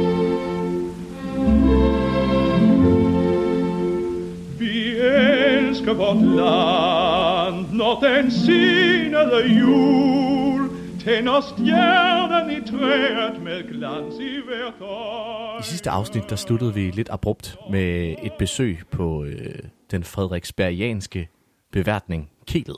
Ja. Hvor øh, Holger Drachmann har sat sig til rette en aften, hvor han har søgt væk fra Emmy og børnene. Og øh, herinde øh, sætter han sig til rette med en flaske Bourgogne, som han bedst kan lide det. Og pludselig øh, toner en kvinde op på scenen med en smuk røst. Ja, der, øh, altså, der har været, øh, bliver der beskrevet øh, kvinder af forskellige staturer og, og med forskellige stemmer øh, på de her sangerindeknapper her. Men han hører lige pludselig noget Bellman. Ja. Svenske Bellman. Og, øh, og det er øh, Amanda Nilsson. Halvt svensk, halvt dansk. Og øh, hende bliver han ret betaget af. Ja. Og hun er meget ung. Men hun bliver også betaget af ham. De bliver faktisk betaget af hinanden øh, ret hurtigt. Der bliver beskrevet, hvordan deres blikke fanges under hendes, øh, hendes øh, optræden. Ja. Og øh, efter koncerten får øh, han sendt en tjener op og bedt hende om, at øh, hun skal sætte sig ved hans bord. Ja.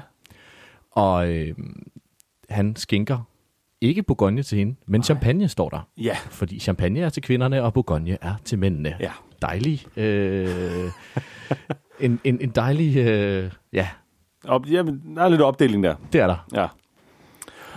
Og øh, de bliver meget hurtigt glade for hinanden, ja. og inspirerer hinanden øh, frem og tilbage i Jamen i kunsten jo egentlig, ja. øh, fordi at øh, det her øh, småborgerlige liv, vi, øh, vi ellers har, har beskrevet, øh, som var ved at indfinde sig, eller som egentlig havde, havde stået på øh, et stykke tid øh, mellem, øh, mellem Emmy og, og Holger, det var ved at trætte Holger lidt. Og øh, Holger, han, øh, jamen, han er mest produktiv, når bølgerne de går højt. Ja. Og øh, ja, det er næsten som om, han søger noget drama. Ja, han, han, vi har tidligere beskrevet, hvordan han godt kan lide, når, når, når han er på gyngende grund, og Ja. øh, når øh, gulvet under ham ikke er så sikkert som, øh, som for mange andre. Og øh, ja, han bliver meget betaget af hende her, øh, Amanda Nielsen, som han jo spørger direkte, hvad han må kalde, fordi at han synes jo ikke, øh, han har jo for vane at kalde sine muser noget bestemt. Ja. Wilhelmine blev kaldt Belly. Ja. Øh, Emmy kan jeg ikke huske, om hun har fået et tilnavn. Nej, det mener jeg faktisk ikke. Nej, det mener jeg heller ikke. Øh, men i hvert fald, Amanda Nielsen bliver kaldt Edith. Ja, fordi at, øh, han spørger hende, hvad hun egentlig helst selv vil hedde. Ja, og jeg mener, han nævner to muligheder, eller de kommer ja, frem hun, til to muligheder. Ja, hun nævner Edith og Ruth. Det er rigtigt. Hvor at øh, han, ja, hun, det, hun får selv lov at vælge, i hvert fald vælge mellem, eller at stille nogle muligheder til, til Drachmann. Mm. Og øh, det bliver, der bliver sagt Edith og Ruth, Mhm. og der er han slet ikke i tvivl om, at det skal være Edith. Nej. Øh, så, det, så det bliver Edith. Ja. Og de øh, indleder et, et forhold, øh, selvom Drachmann er gift, og hun egentlig har et forhold med en anden gift mand også. Ja. Ja. Og øh, hun er jo ikke... Jamen, Drachmann er jo blevet en... Han er blevet en satmand, Mm. og en velanset øh, lyriker. Ja. Og en meget kendt skikkelse i, i, øh, i København. Ja. Øh, så det er ikke så velanset, at han, han dingler ned på de her lidt skumle sangerindeknejper, og, og slet ikke, han begynder at, at frekventere og ses med, øh, med en kvinde som, øh, som Edith. Og det, det går hurtigt i bladene, øh, hvis man kan kalde det det, at øh, Drachmann er begyndt at ses med den her væsentligt yngre kvinde. Og øh, derhjemme sidder Emmy jo stadigvæk, Ja. øhm, og de har på daværende tidspunkt fået tre børn sammen, og har hende her Gerda fra et øh, tidligere ægteskab. De får først øh, Jens Ja. i 1880, så får de Svend i 1881, og så er det, mener jeg, det er 1883, hvor Lisbeth kommer. Ja. Øhm, som bliver den sidste, de får sammen. Ja, og ja, og der er lige... Ja, der, der knytter sig jo lige en kommentar til, til nogle af børnene der, ikke? Ja. Vort liv, vort liv. I vellyst undfanget, i dødsmerte født. På stier og veje, let sindig forøgt, Opsamlet og værnet med kunst og med flid. Et fnug gennem luften, en tusinddels tid. En dødsrone skåde for mand og for viv. En redsel, en noget. Vort liv, vort liv.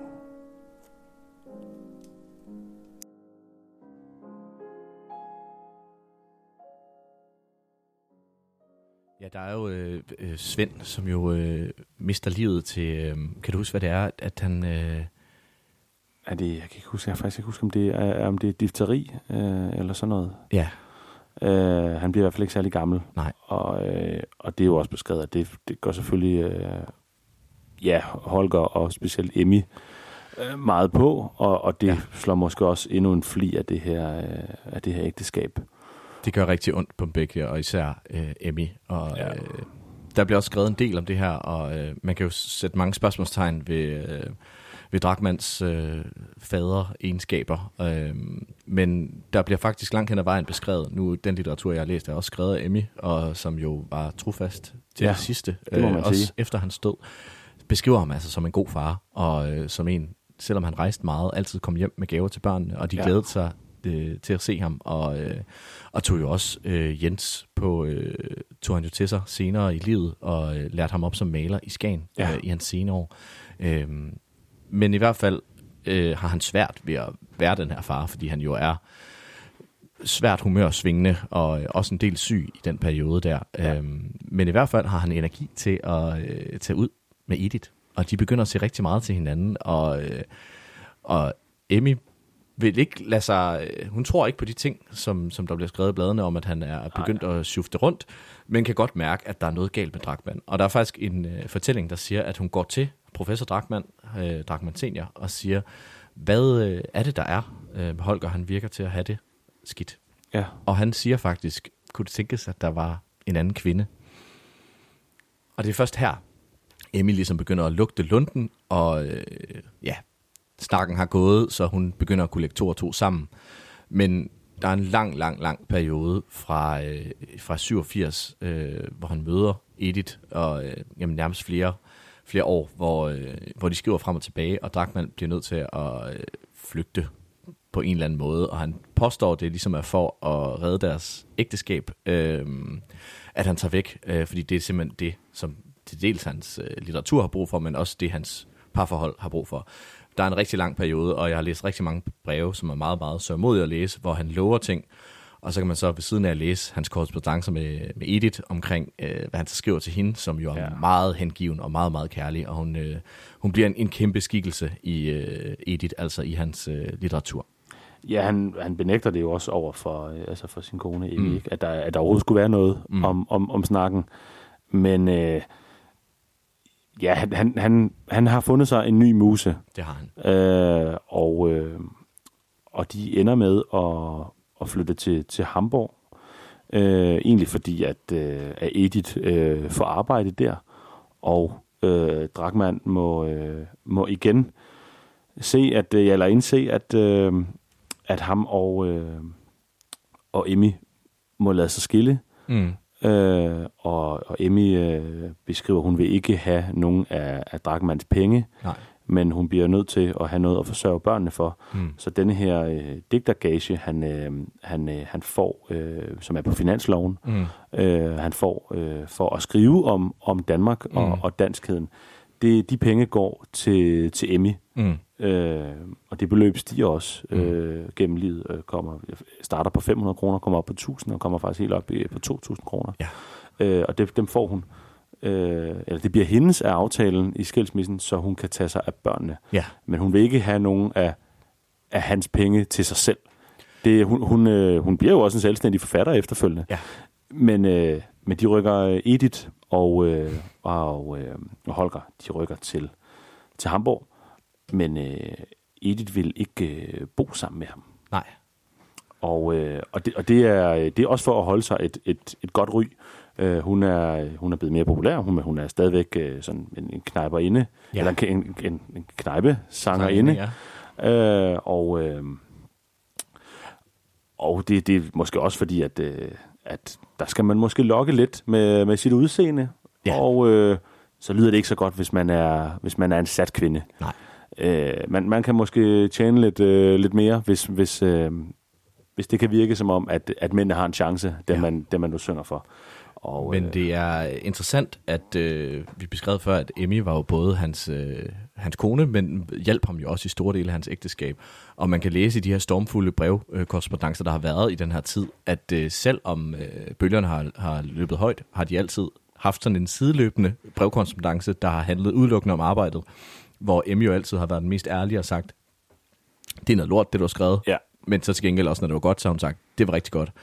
Og den har nærmest øh, forløbet sig ret langt hen ad vejen, og, øh, og det er jo først ret sent i, i perioden med Edith, at øh, Emmy endelig får, får øh, begæret det her skilsmisse og ser virkeligheden i øjnene. Men der sker så en masse ting, og Drachmann øh, ender med at krybe lidt til, tilbage og vil ikke rigtig gå igennem med det her, så de ender faktisk med at være gift øh, langt, langt op i øh, årene, indtil han møder øh, den næste muse, vi skal tage fat i. Ja, ja han, han når jo lige at, at have nogle, nogle år i Hamburg mm. med, øh, med Edith, hvor, hvor man kan sige, at hans tilværelse, den, øh, den skifter meget fra den her småborgerlige, øh, ja, sådan meget satte øh, position, øh, til at han egentlig, jamen, øh, han har ikke en rød reje og bor i, i Hamburg, i, i St. Pauli, i, i sin egen lille lejlighed. Et meget luset sted bliver der beskrevet, og, og det ender egentlig med, at Edith hjælper ham med, øh, med penge, for mm. at det, det kan komme til at, at løbe rundt. Mhm. Men det er rigtigt, at hun, øh, Emmy er ham, øh, er ham stadigvæk øh, nær, og, og det bliver også beskrevet, at han på et tidspunkt falder og brækker anklen, hvor hun, hvor hun, øh, hvor hun øh, straks tilbyder, og at hun, at hun vil sørge for, at han bliver nøsset og, og, og hjulpet ordentligt, efter at, øh, at det her det er, det er sket. Ja. Men ja, så øh, i vanlig Drachmann-stil, ja. så, så slutter det jo ikke der. Øh, ja, hvad sker der så? Jamen altså, jeg har skrevet ned som i, øh, for det første, det, man siger, der ligesom er starten på den her nedgang i ham og Ediths øh, forhold, det er i 1895, hvor de besøger Skagen. Ah. Øhm, og alle Skagensmalerne, Krøyer, øh, Tuxen, Anker og de andre er jo, øh, øh, de er jo bosat i Skagen på det tidspunkt, i hvert fald som, som sommerresiderende, og er 100% på hold med Emmy, og det vil jeg nærmest også sige, at jeg er. jeg er meget glad for Emmy. Ja. Det skal ikke øh, være nogen hemmelighed, men de øh, møder Emmy, Emmy, øh, undskyld, de møder Edith, og øh, nærmest, ja, de gør lidt grin med hende, og synes, at øh, det er en dårlig idé, at hun skal være her i Skagen sammen med dem. Og det øh, gør rigtig ondt på både Drakman, men især også Edith, og at hun ikke bliver accepteret som øh, Drakmans retmæssige øh, livsledsager på det her tidspunkt. Ja. Så, øh, men det går så hverken værre eller bedre, end at i 1897 bliver Drakman meget syg, og Edith øh, må træde til, som, øh, som, som, ja, hun passer ham og hjælper ja. ham langt hen ad vejen. Og det begynder så også lige stille at falde lidt fra hinanden, og så, som du selv siger, i vanlig Drakman-stil, dukker der lige pludselig en ny kvinde op, øh, som er endnu en, ja, syngepige, men på en lidt mere spidsfindig måde. Ja, ja øh, han møder øh, den norske Bokken Lasson øh, på en, f- altså til en fest på Hotel Phoenix. Hun spiller, hvis nok det, der hedder baslut. Baslut. Et spændende instrument med, med 12 strenge, hvor der både er, Ja, okay. er, er, er øh, almindelig lutstrenge, men så er der vist også øh, nogle, nogle bassstrenge ovenover, øh, Ja, uden at okay. jeg ved særlig meget om det. Øh, jamen, han, øh, han, han øh, bliver egentlig øh, ret betaget af hende også mm. til, til den her fest. her. Hun er meget betaget af ham i hvert fald, fordi hun er meget bekendt med hans forfatterskab. Ja.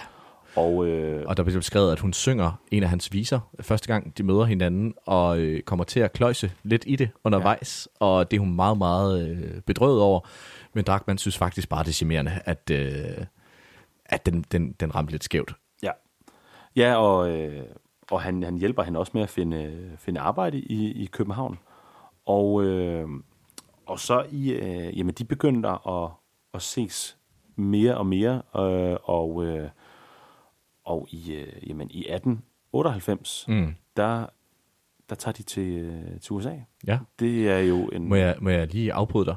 Fordi at, jeg tror, hvis man sidder derude og siger Bokken Lassan, det er et meget sjovt navn. Ja. Og der knytter sig en lille sjov historie til det navn. Der Er det rigtigt? Nu hvor vi Okay. er i... Øh, i, i øh, Bokken blev født den 7. januar 1871 i Oslo som datter af regeringsadvokat Christian Lasson og hustru Alexandra von Munde af Morgenstierne.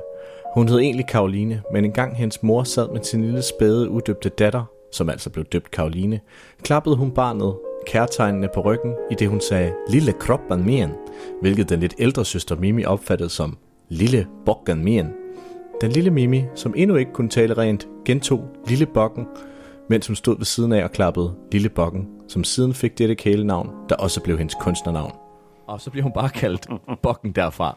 Ja. Øhm, som jo ender med at blive hendes, øh, hendes kunstnernavn, kan man nærmest kalde det. Ja. Og hun ender vist øh, efter eskapaderne med Drakman med at skifte navn til Hertha Herholdt en periode Okay. øh, som øh, kunstnernavn, øh, som jeg også synes er et smukt kunstnernavn. Men med Herholdt?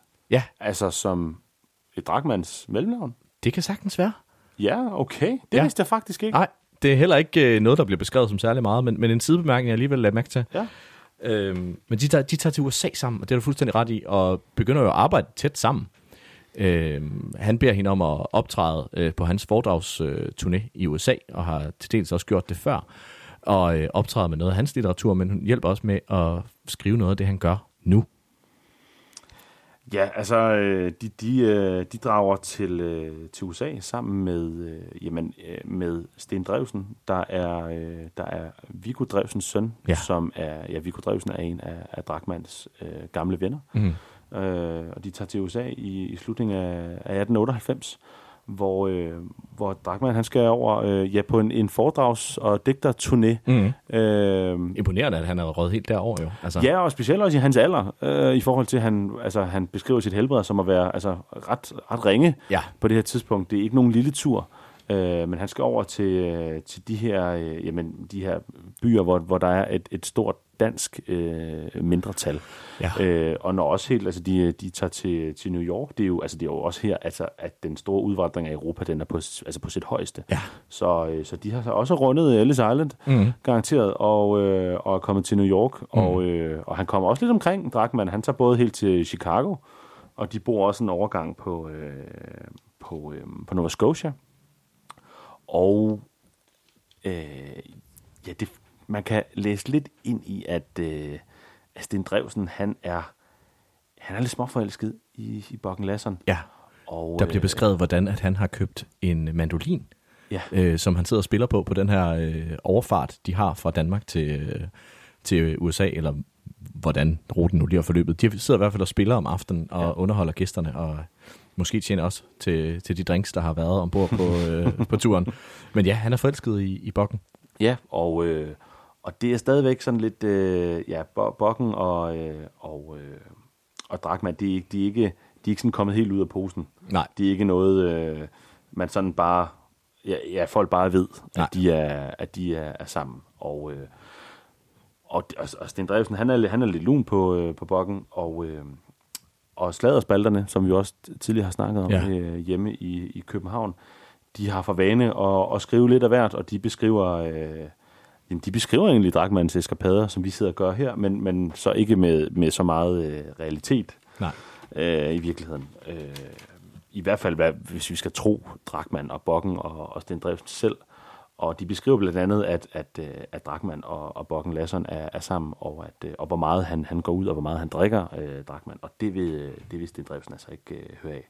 Så det, øh, han, han tager simpelthen den første færge hjem, øh, og går op på kontoret, og, øh, hvor, hvor journalisten, der har skrevet det her om, øh, om Bokken Lasson, øh, han sidder. Og det beskrives, at han, øh, han, han pryler ham, altså han giver ham tæsk med, med sin stok, øh, så meget, at han får øh, fem dages hæfte, øh, at han må ind og spille den, fordi at han får en ordentlig omgang pryl, øh, pryl ham her. Og, og senere tager, øh, tager Sten Drevsen og, øh, og Bokken også yderligere på, øh, på turné øh, sammen rundt i, i Europa. Bokken Lasson ender jo også med at blive en, altså en, ret, en ret kendt øh, sangerinde, øh, musiker. Mm. Øh, Men, Men der er jo selvfølgelig lige Edith stadigvæk i Ja. billedet. Ja. Og øh, Drachmann vælger jo at tage til Norge og arbejde med Bokken. Og det er vel inden USA-turen, er det ikke det? Jo, det tror jeg, det kan godt være, det er det jo. Ja, og der øh, inviterer han jo så Edith op, eller hun inviterer sig selv op, og hun lugter lunden. Ja, ja, ja, Drachmann, han er ikke... Ja, her er han ikke videre begavet. Nej. Ved at have... Jamen, han har to muser jo egentlig Mhm. på samme tid, som bor samme sted. Mhm. Øh, eller opholder sig samme sted.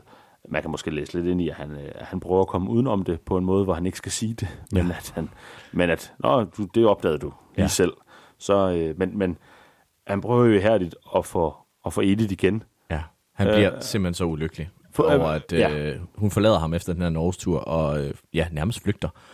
Og han prøver at følge hendes fodspør, og prøver at finde hendes adresse. Han ender med at skrive til, til et eller andet ministerie i Hamburg, Ja. hvor hun bor, og få fat i hendes adresse, og, og hun skriver køligt tilbage, at han ikke skal øh, prøve at... Øh, ja, han ikke skal øh, kontakte hende, Ja. og øh, det ender rigtig ulykkeligt, og det ender faktisk med Bokken må skrive til, øh, til Edith, at... Øh, Kære frøken Nielsen, Drakman er meget bedrøvet og nedslået. Først troede jeg, det kom af, at han ikke følte sig frisk, og derfor følte sig hæmmet i udførelsen af sine store planer og idéer. Men i dag har jeg forstået, at det er fordi, at han intet hører fra dem. Han er bekymret for dem, fortvivlet over at have gjort dem sorg og ulykkelig over at være uden forbindelse med dem. Han siger, at han kun har gjort ondt i verden, gjort alle dem ondt, som har kommet i berøring med ham. Det hjælper så lidet, at jeg siger, at mig i det mindste har han kun gjort glæde. For jeg ved jo godt, at det er dem, som lægger ham på hjerte, når han siger, hvad skal jeg gøre, eller hvad har jeg gjort? Han trænger til dem. Uden dem finder han ingen mening i det hele, har ingen tro, ikke engang til sine egne idéer. Så står han i fare for at blive kold og henfalde i den store ligegyldighed.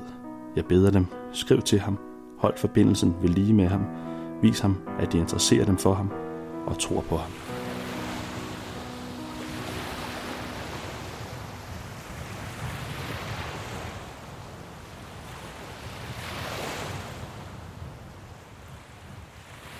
Mens at, at øh, Drachmann stadig kommer sig over, over Edith, øh, så møder de jo øh, i USA ham og, og Bokken, øh, Bokkens søster. Mm. Og øh, hun er, bliver beskrevet som i, i starten egentlig ikke at sige øh, Drachmann noget særligt. Nej, de Øh. øh, bliver direkte beskrevet som om, at de øh, kører hinanden på klingen, og ja. hun er ikke øh, bleg for at, at kalde ham ud for, øh, hvad end han nu siger, og, og ja, irritere ham. Øh, til gengæld så, øh, så maler hun. Mm. Og det interesserer Drachmann lidt. Meget. Fordi at han er jo selv maler, men det er, det er ligesom røget lidt øh, i baggrunden mm. i, i, øh, i de seneste år, hvor han, øh, hvor han har digtet mest. Mm. Og, øh, og han instruerer hende lidt i, hvordan, øh, hvordan hun, hun skal male, hvordan hun bliver en bedre maler.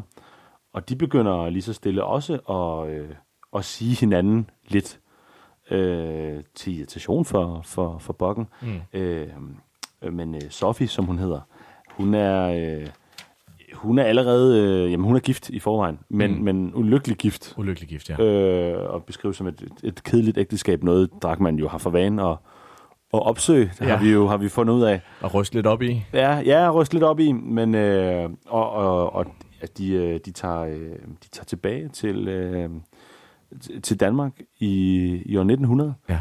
og, og der, tager, der tager Sofie med. Ja, og der, øh, ja, der blev også beskrevet, at, at Sofie jo har været meget øh, ulykkelig førhen, og øh, jo har nogle, nogle, nogle sår fra at øh, have prøvet at tage sig af dage. Øh, så hun er også en kvinde, der, der har det svært økonomisk, fordi at hun har de her ar, som øh, det bliver beskrevet, hvordan de bliver ved med at bryde op. Så øh, der bliver brugt meget tid på, øh, på både øh, smertestillende og øh, forskellige lægebehandlinger. Øh, så hun har været et, et mærkeligt øh, bekendtskab for Drachmann, men langsomt begynder hun at overtage Bokkens plads. Øhm, hvilket er jo øh, interessant, fordi at, øh, det lyder som om, han har været rigtig glad for Bokken, men hun ryger lige så stille ud af billedet, øh, langsomt som Sofie kommer ind. Og man kan jo måske tolke lidt, at, øh, at der har været sådan en søsterlig øh, misundelse øh, fra Sofis side, som jo er den yngre søster, og gerne vil have haft det, som, som Bokken har, som jo både har øh, succesen som øh, sangerinde, og også øh, succesen som øh, Drachmanns øh, ledsager på det her tidspunkt. Ja, og, og, men man kan dog også se, at, at, øh, at det virker til, at Bokken øh, ligesom bare laster til, Ja. og er overbærende med, at øh, og ikke bebrejder Drachmann noget. Nej. Øh, I virkeligheden. Måske fordi, at hun øh, som en af de få egentlig anerkender hans, hans sådan, øh, kunstnersind, mm. kunstnerliv, og ikke regner med, at hun kan få ham, at hun kan få ham sat. Nej. Altså hun, hun overtager ham jo, kan man sige, allerede for en anden kvinde, som han heller ikke er gift med. Mm. Øh, så hun er måske mere realistisk anlagt end Ja. de andre øh, bokken.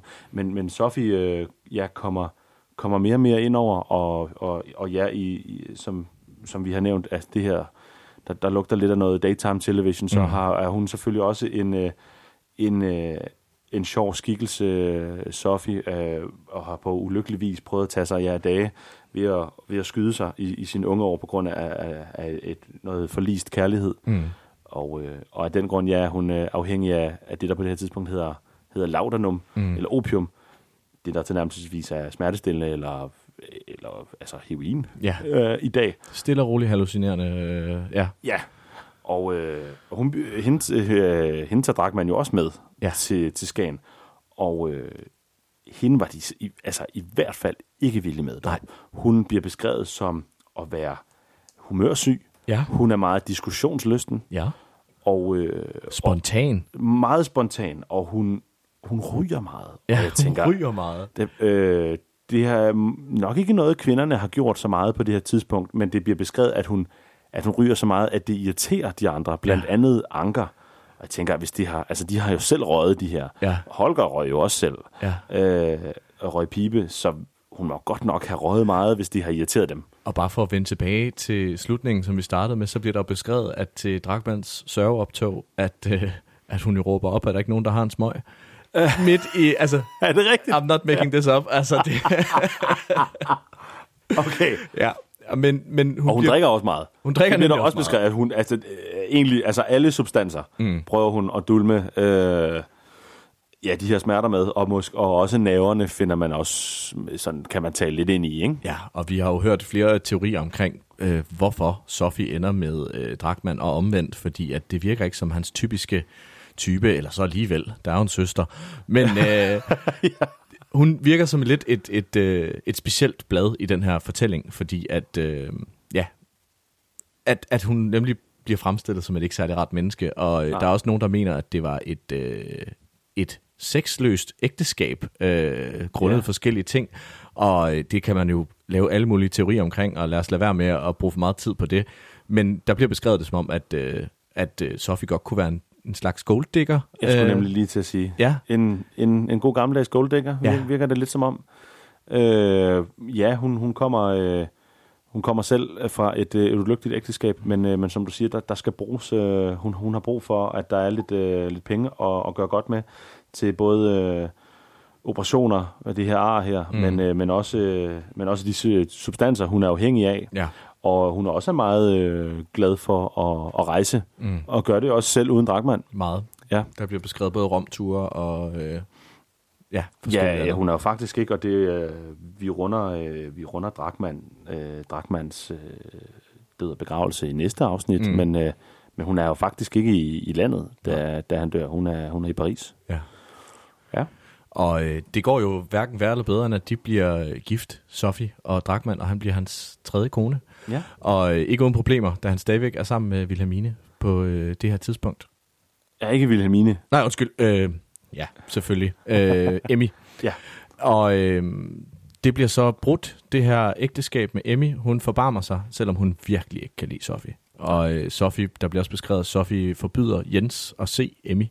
Ja. Øhm, men det vil Jens selvfølgelig ikke øh, efterleve og, og ser sin mor i, i alt fortrolighed. Ja. Men øh, også da Drakman ligger på, på døden, øh, bliver han også, øh, er det også hende, der forbyder øh, børnene at se ham. Ja. Øhm, men det bliver i hvert fald ender med, at de bliver gift, øh, da ægteskabet med Emmy bliver, øh, bliver ligesom øh, fyldstgørende, Ja. eller hvad man skal sige, det, det bliver øh, op, ophør. Men det, der så sker, det er, at øh, Sofies ægteskab er faktisk heller ikke blevet øh, sluttet endnu øh, med den herre, som hun havde i øh, USA. Men det åbner op for det sidste kapitel i øh, Drakmans liv, som vi måske skal allokere til næste afsnit. Ja. Men jeg vil bare lige slutningsvis øh, tage en anekdote med, som jeg ikke ved, om du, øh, du ved. Men det er jo meget, meget indspist, det her øh, kunstnermiljø, har vi efterhånden fundet ud af. Det må man sige. Og øh, det, det er de samme mennesker, der går igen. Øh, ved du, hvem den ældste, øh, den ældste La- Lasson-søster Alex var gift med? Nej. Fritz Tavlov. Ah, ah, og det er så øh, hende, han måske øh, flytter lidt også med på et tidspunkt. Det kunne Der er i hvert fald ske. øh, beskrevet, at han, at han flytter lidt med, med Fritz Tavlovs kone på et tidspunkt, da de er i Paris. Og det er øh, Alex øh, Lasson, som hun hedder, okay. der øh, har, er ophavskvinde til øh, Bokkens navn. Okay. Øh, men så har jeg næsten også en. Ved, for ved du? Fordi nu vi, vi to er jo glade for, for Matador. Ja. Og øh, Drakman, han, øh, jamen, de bliver ikke, altså øh, Holger og Sofie bliver ikke kirkeligt videt. Nej. De bliver gift på rådhuset. Ja. Hvilket ikke er så almindeligt på det her tidspunkt. Og, øh, og øh, jamen, der skal jo være nogen til ligesom at, at, øh, at fuldbyrde øh, ægteskabet her. Og det øh, er, øh, er den daværende borgmester, Otto Schwarz. Otto Schwarz. Og ved du, hvem han er, øh, han er farfar til? Ja, det gør jeg faktisk Ja, det gør godt. du gør jeg faktisk. godt. Åh, satan. Ja, og det er Malene Schwartz, ja. a.k.a. Mode fra Matador. Ja. Så det skulle næsten også være en skam, hvis vi ikke havde flere øh, Matador-referencer med i den her serie. Vi skal nok se, om vi ikke kan finde en. Det er jo også øh, hans kone, der hjælper med at finde øh, graven ude på grenen. Men den tager vi i næste afsnit. Den tager vi i næste afsnit. Øh, tusind tak, fordi I lyttede med. Øh, det blev en lang smøre omkring muserne. Men jeg håber, I kunne følge med og synes, det var lige så sjovt, som vi synes.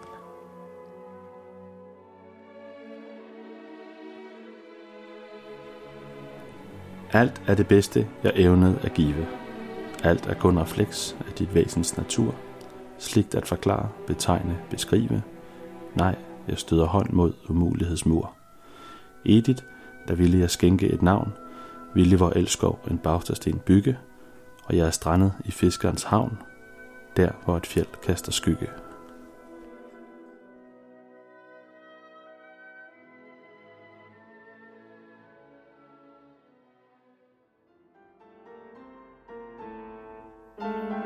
Du har lyttet til I Grav med Drakmand, produceret af Robert Nielsen og Frederik Borg.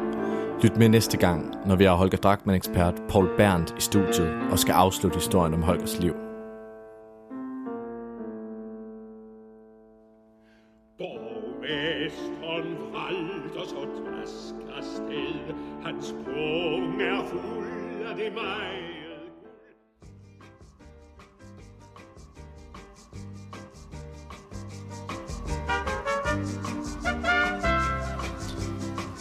Det var altså afslutningen på dagens udsendelse her den 30. juli.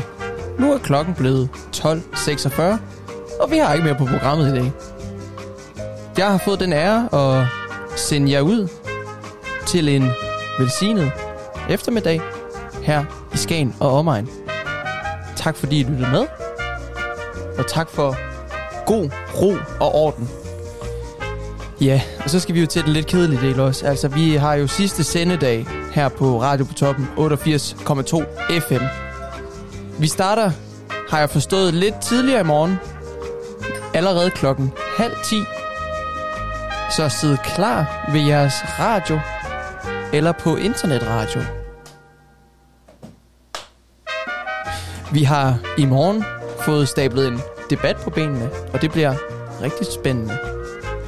Og opfordringen skal også lyde herfra, at øh, kom der og kig forbi til vores altså absolut sidste sendedag på Hans Spasvej 21, centralt i Skagen.